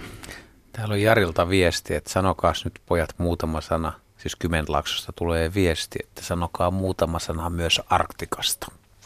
Niin, eli arktisten vesi- ja rantalintuja, johon kuuluu tämä äsken sanottu valkoposkihanhi ja siellä on sepelhanhi ja monet kahlaajat, sirrit ja meriharakat, punakuirit, pikkukuovit ja, ja sitten loppupäässä siellä joku kesäkuu koittaa. Siis tämähän Arktika jo alkaa tavallaan huhtikuun puolella allit ja mustalinnut tänne merialueelle tulee, mutta kyllähän se sitten se juhlavin ohilento on vasta siellä 20. kieppeillä toukokuuta ja, ja Suomenlahtea pitkin on se päämuuttoreitti, että, että puhutaan jopa miljoonasta, parista miljoonasta linnusta, jotka Suomenlahteen pitkin menee vähän tuulen suunnasta hienosäädöstä riippuen, että joko lähempänä Suomen rannikkoa ja kaakkoisrajaa pitkin tai sitten joskus vähän enemmän tuolta Viron ja Venäjän puolelta. Että se ihan se ydinreitti kulkee Viipurinlahdelta Laatokan äänisen yli kohti Koillista ja, ja tämä on niin kuin vähän poikkeava lintumuutto meidän olossa. Maailman suurimpia lintumuuttoja, mutta et se, että siinä on tämmöinen enemmän tämmöinen reitti, koska linnuilla pääsääntöisesti muutto on kuitenkin niin sanottua leveää rintamamuuttoa, että, että pääosa linnuista tulee esimerkiksi Pohjois-Suomeen, kun ne Etelä-Suomen keski läpi lentää, niin, niin aika, aika leveälti halki Suomen. Toki siellä vesistöt vähän vaikuttaa ja tämmöiset, mutta sitten on esimerkiksi näillä vesilinnuilla, jotka menee keskittyy rannikolle tai suurten järvien ketjulle ja tämmöiselle, niin vähän toinen tilanne. Mutta siis tämä arktisten lintujen muutto on se muutto, mitä monet miehet ja naiset odottavat keväällä ja mihin he myös panostavat, ottavat lomaa ja suostuvat heräämään aamulla neljän aikaa ja odottavat U- niemenkädessä ja saarissa palellee ja, ja Kesäkuu koittaa ja pilkkihaalari päällä mm. ja viisi villapaitaa. Se on siitä. Kuulostaa jännittävältä. Hei, jännittävää on myös tämä meidän äänestyksemme. Äänestysaikaa on jäljellä vielä vajaat seitsemän minuuttia. Ja pitkälti toista tuhatta ääntä on jo annettu, mutta annetaan tuloksen hautua siellä omassa rauhassaan ja otetaan Lahdesta Ari mukaan lähetykseen. Moro. No moro. Mulla olisi ollut sellainen kysymys, tota, että niin, kun meillä, tota, niin tää, missä me asutaan talo, niin tämä menee, tulee julkisen vuoden remontti ja se menee hupun alle tämä talo. Ja sitten kun tässä tota, niin, kevä, kesäaikaan niin pesi kymmeniä paria pääskysiä tuolla välikaton. Tervapääskyjä? Joo, ilmeisesti niin tervapääskyjä. Tota, niin, miten sitten, kun ne ei pääse, tota, kun ne tulee, meillä menee varmaan keväällä hupun alle talo ja tota, niin, syksyyn saakka. Ja ne ei pääse pesimään tähän, että niin, mihin ne menee sitten. Ja miten ne, tuleeko ne sitten jatkossa niin seuraavana kesänä takaisin. Tervapääsky on koti ja, ja jopa pesäpaikka uskollinen lintu, että siinä tuleekin kyllä niille tenkkapoa, mutta tietenkin kun ajattelee ihan noin sen akuteimman lintusuojelun kannalta, niin olisi kyllä erittäin toivottavaa, että se huppu vedetään tosiaan sitten ennen toukokuun loppua, jolloin pesinät alkaa, tai ne alkaa viimeistään kesäkuun alussa, että tota, ettei vaan kävisi niin, että siellä on sitten munat tai, tai jos myöhemmin pannaan, niin poikaset siellä sitten Ei, vankina kesken kaiken. Joo, no se, se nyt on. Mm. Sit, sitten, sitten se on vähän sama tilanne, kun äsken puhuttiin, että kun pesimäpaikka on mennyt, niin linnut joutuukin tenkkapoon eteen ja, ja kattelemaan, että olisiko siellä sitten naapurikorttelissa viimeistään tai jossain muualla, mutta et eihän sille ihminen ihminen nyt oikein paljon pysty sitä asiaa auttamaan. No, jos, jos taloyhtiöllä on, on tonttia siinä ja sopivia puita, niin aina voi pönttöjä kokeilla. Tervapääskyllä on, on oma pönttömalli, joka tästä Ylen miljoonan linnun pönttöä sivustolta Joo, löytyy, niin, niin nehän pöntöissäkin kyllä ihan mielellään pesivät, mutta että e, oikeastaan ihan näin äkkiä – spontaanisti, ei tähän osaa paljon muut sanoa. Niin, että löytyykö, vaikka jos ei pesi pöntössä, niin löytyykö viereistä talosta pesimäpaikkoja, mutta mut jos ei yht, tänä kesänä pesi teillä, niin, niin jos seuraavana kesänä niin ne on lähellä, niin kyllä Ky- optimisesti, ky- positiivisesti pitää vissiin joo, ajatella, ja, että palaa. Tämmöisellä varsin pitkäikäisellä linnulla, niin kuin tervapääsky, niin ei se välttämättä yhdestä ää, pesimäkesästä ensinnäkään sillä nyt ei välttämättä tapahdu sitä eikä tätä, että kesäkauden säät ja tämmöiset, miten poikas, poikastuotto onnistuu tämmöisellä lentävää hyönteistä ehdottomasti tarvitsevalla linnulla, niin ne heilauttelee sen kantaa ja poikastuottoa paljon enemmän kuin yksittäisen talon remontti tai muu tämmöinen. Ja, ja ei, ei ne yhden, mutta jos esimerkiksi teidän talo nyt huputettaisiin pari-kolme vuotta, ettei ne tervapääskyt pääse, niin, niin ei, ei linnut sitten jää enää odottelemaan, että no saisiko viidentenä kesänä jo sinne pääsisi. Niillä on niin saatava joka kesä periaatteessa pesintäalueelle, että yksi kesä nyt ei vielä, Joo, vielä välttämättä niitä karkota, mutta... Että se on näillä näkymin jotain maaliskuusta syyskuuhun. Joo. Niin kyllä se pesimäkausi on silloin menetetty, että ei siitä... Joo. Että tulee hiljainen piha. Koittakaa niitä pönttöjä, se oli Pertiltä musta hyvä idea. Niitä, jos laittaa... niitä siis varmaan paljon, koska niitä on tosi paljon päästy. Tämä on pitkä talo. Mutta tämä... niitä, niitä niin kuin ne siellä talon, talon rakenteissakin, niin niitähän voi olla aika vieri vieressä niitä, että ne, kun ne ei tarvitse sellaista reviiriä, kun ne hakee ruokansa ihan muualta kuin reviiriltä tai pesäpaikalta, eli sieltä ilmasta hyvinkin kaukaa, niin, niin niitä voi panna monta pönttöä samaan puuhun. Että periaatteessa, että jos, jos on niin linnun ystäviä talossa, niin e, talakoilla no, yhdessä se tekee jo aika monta pönttöä. Puita on, mutta ei ole yhtään pönttöä laitettu. Minulla on taas, kun minulla on tuolla pohjoissa kesäpaikka tai se on ympäri vuoden paikka, tota, niin mä tein kyllä ennakkoa viime kesänä niin 17 pönttöä ja ne, ne ei ole kyllä tässä miljoona pönttöä niin, mutta ne, teidän pitää on rekisteröidä. Jos, jos ne on kunnossa ja ne on... On, siellä on. Saa ne rekisteröidä. Il, ilman muuta ne voi rekisteröidä. Siihen Aha. hyväksytään myös vanhat pöntöt, kun on tarkistanut vaan tai tietää, että ne on puussa. Ja, on, ja pohja ja katto on paikallaan. On. Ei tarvitse pelkästään on. uusia tehdä. Että ilman Joo, muuta... on hyvässä kunnossa ja asukkaat tuli viime kesänä no, no. Sitten vaan rekisteröimään. Joo. Hienoa. Kiitoksia Ari soitosta. Täytyy seuraavan kesän sitten ottaa pääskysi. Nimenomaan. Joo, ei, kannata, ei kannata luovuttaa. Eteenpäin. Pari minuuttia ja sitten pistetään tuo äänestys kiinni. En vieläkään kerro. Pidän teitä vähän jännityksessä. Paitsi täällä Joo, studiossa olijoita, mutta myös niitä kymmeniä satoja tuhansia radion kuuntelijoita. Joo, ei tässä kauan lähetystä enää jälleen. No otetaan, otetaan sitten Pertille ihan henkilökohtainen kysymys. Paljon tiedät linnuista ja paljon niitä tutkinut ja paljon olet pohtinut. Jos olisi joku tämmöinen kevätmuuton sala, joku muu laji ehkä kuin kalasääski, niin ihmetyttääkö sinua joku, minkä sä haluaisit selvittää tai mikä, mikä on jollain tavalla hämmästyttävää? Jonkun lajin kotiutuminen esimerkiksi. Hyvänä esimerkkinä ihmeellisestä luonnosta ja aika tarkkaa 50 vuoden lintutarkkailun jälkeen muuten mainittakoon semmoinen, että viime viikon tiistaina näin Parikkalassa olen ehkä tuhat, tuhat tuntia seurannut laulujoutsen ja näin viime viikon tiistaina ensimmäisen kerran elämässäni, kun laulujoutsenet parittelivat. Mietin sitä, että miten tämä voi olla näin harvinaista, kun olen sorsien parittelua nähnyt kyllä ja siellä Siikalahdella puoliksi suunnilleen asuvan Janne Alon kanssa puhuin siitä, niin hän sanoi, että ei hänkään koskaan nähnyt joutsenten parittelevan. Tässä ei nyt ollut vielä, tässä oli vain yksinkertainen ihme, nimittäin kuusi päivää myöhemmin, eli toissapäivänä tuossa Espoo Finnolla näin ensimmäistä kertaa elämässä niin kyhmijoutsenet parittelivat. No tämä ei liity, tämä ei liity nyt muuttoon, mutta oikeastaan koko kevätmuutto on suuri ihme. Jos jo, jo, jonkun haluaisi elämässään niin ihan panoa niin selvittää, niin kyllähän tämä tietenkin tämä, tämä suunnistamisen ihme on se, että miten lintu löytää perille, kun ei, vaikka sitä on tutkittu valtavasti, siitä on kymmeniä tuhansia tieteellisiä artikkeleita, niin ei sitä silti oikeasti tiedetä, miten se lintu näkee sen.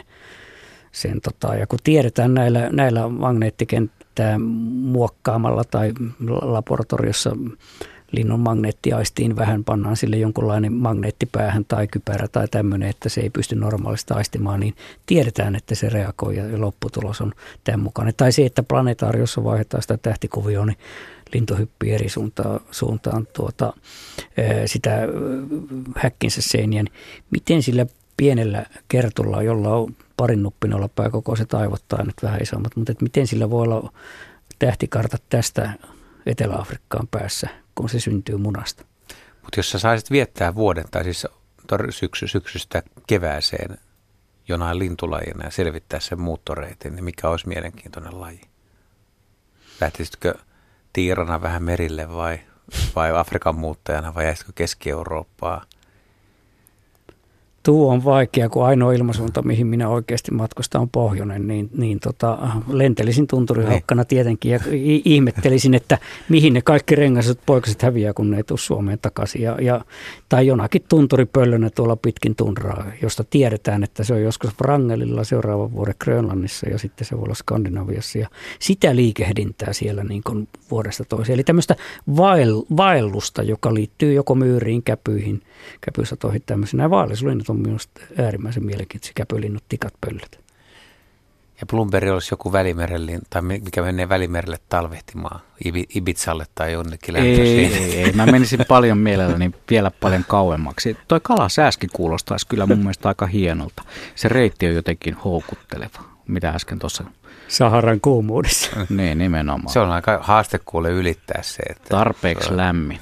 Sulla voisi olla tiukat paikat. Menisitkö keskeltä Saharan yli vai kiertäisitkö? No pitäisi katsoa ensin kartasta, mihin päin lähtee. Monet linnut, muuttolinnut kiertää Saharan lännestä sitä kapeaa vähän parempaa sektoria myöten ja siellä Marokossa ja toisaalta heti täällä Espanjan puolella ne on äärimmäisen tärkeitä niin sanottuja hotspotteja, hienosti sanottuna. Hei nyt tässä tuli mieleen yksi kysymys, mikä on pakko kysyä, jos ei ole puhelua, koska tätä on, tätä on pohdittu viime vuosina on jonkun verran havaintoja näistä suht harvinaista syysmuutteista, isokirvinen, kirjo, taigauunilintu, kasmirin uunilintuja, kun niitä nähdään kuitenkin myös keväisin.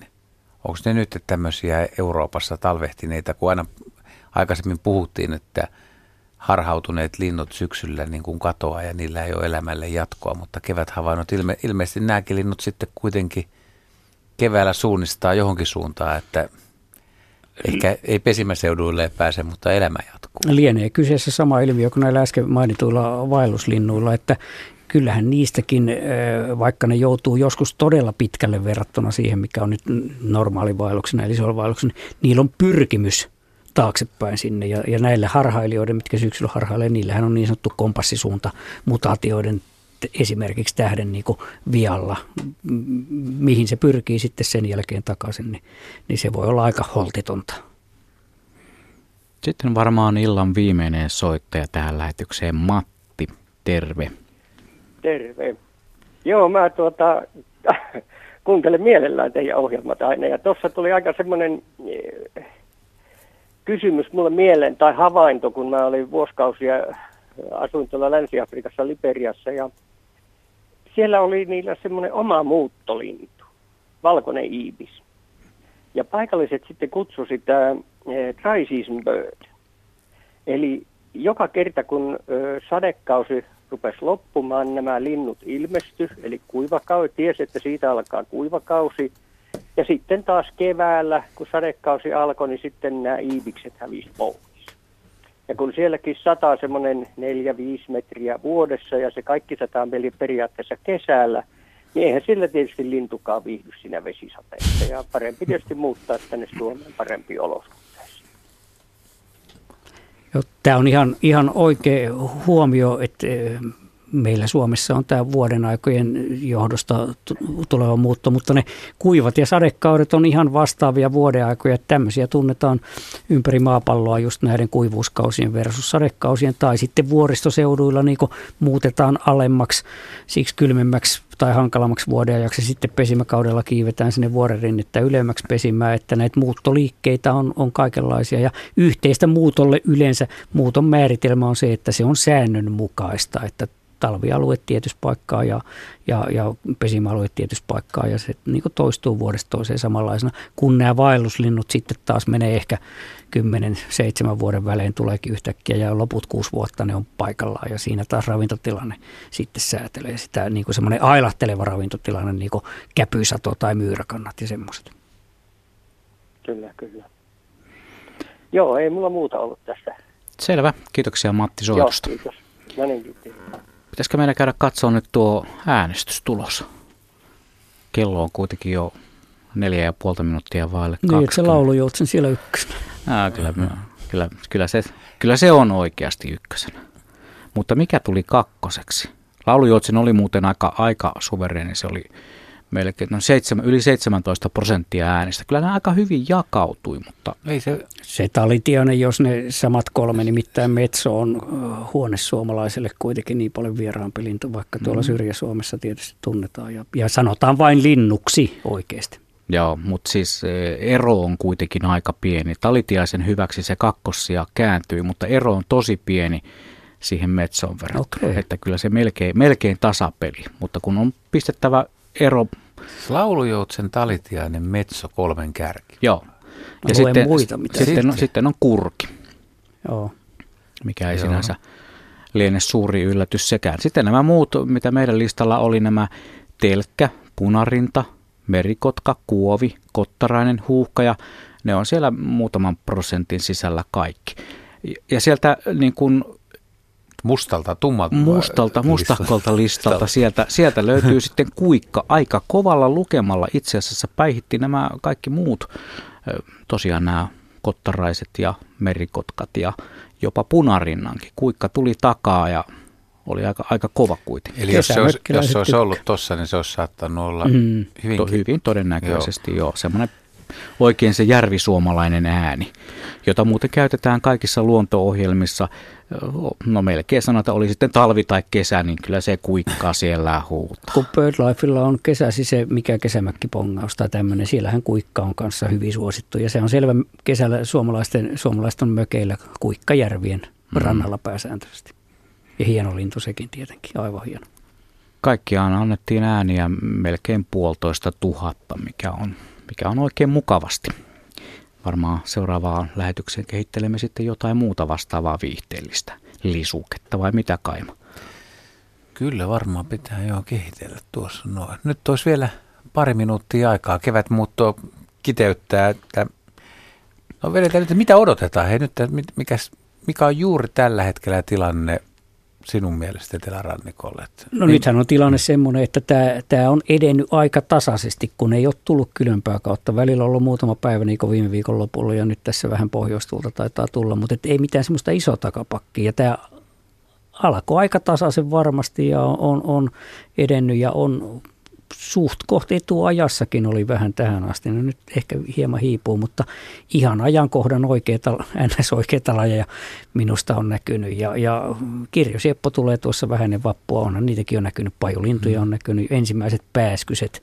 Ja kun sanotaan sitten se pääskysestä ei päivääkään, niin tätä, tätähän on meteorologit verranneet näihin lintujen tuloaikoihin ja todettu, että se pääskysestä ei päivääkään pitää siinä paikkansa siinä lorussa. Muut tulee vähän niin kuin aikaisemmin, kun Loru sanoo. Meteorologinen kesä täällä Etelä-Suomessa alkaa siinä toukokuun ekan viikon jälkeen tai ekalla tokalla viikolla, jolloin pääskystenkin muutto alkaa päästä vauhtiin. Vanha kansa tiesi sen asian. Näin. Ollaanko me käsitelty kaikki? Olemme käsitelleet kevätmuutosta murto-osa. Ja pitää muistaa, että syysmuutto on ihan jo alkutahdeiset tuossa älä, älä, älä, älä, joku, su, joku, joku suuttuu nyt, että menee kesävälistä, niin tämä päättyy huonosti. lintu, Pala, linnut muuttavat palautet. ympäri vuoden, se pitää mm. muistaa. Kiitoksia Pertti Koskimies ja Kaima Juha Laaksonen. Tämä lintujen kevätmuuttoilta oli sitten tässä. Mutta ei mitään hätiä, täällä Radio Suomessa on kello 20 aikaan paikallaan uutiset ja sitten vähän urheiludataakin. Ja sitten me päästään keskiviikkoiseen tapaan Metsäradion ihmeelliseen maailmaan. Lurittakoon punarinta meidät kello 20 uutisiin.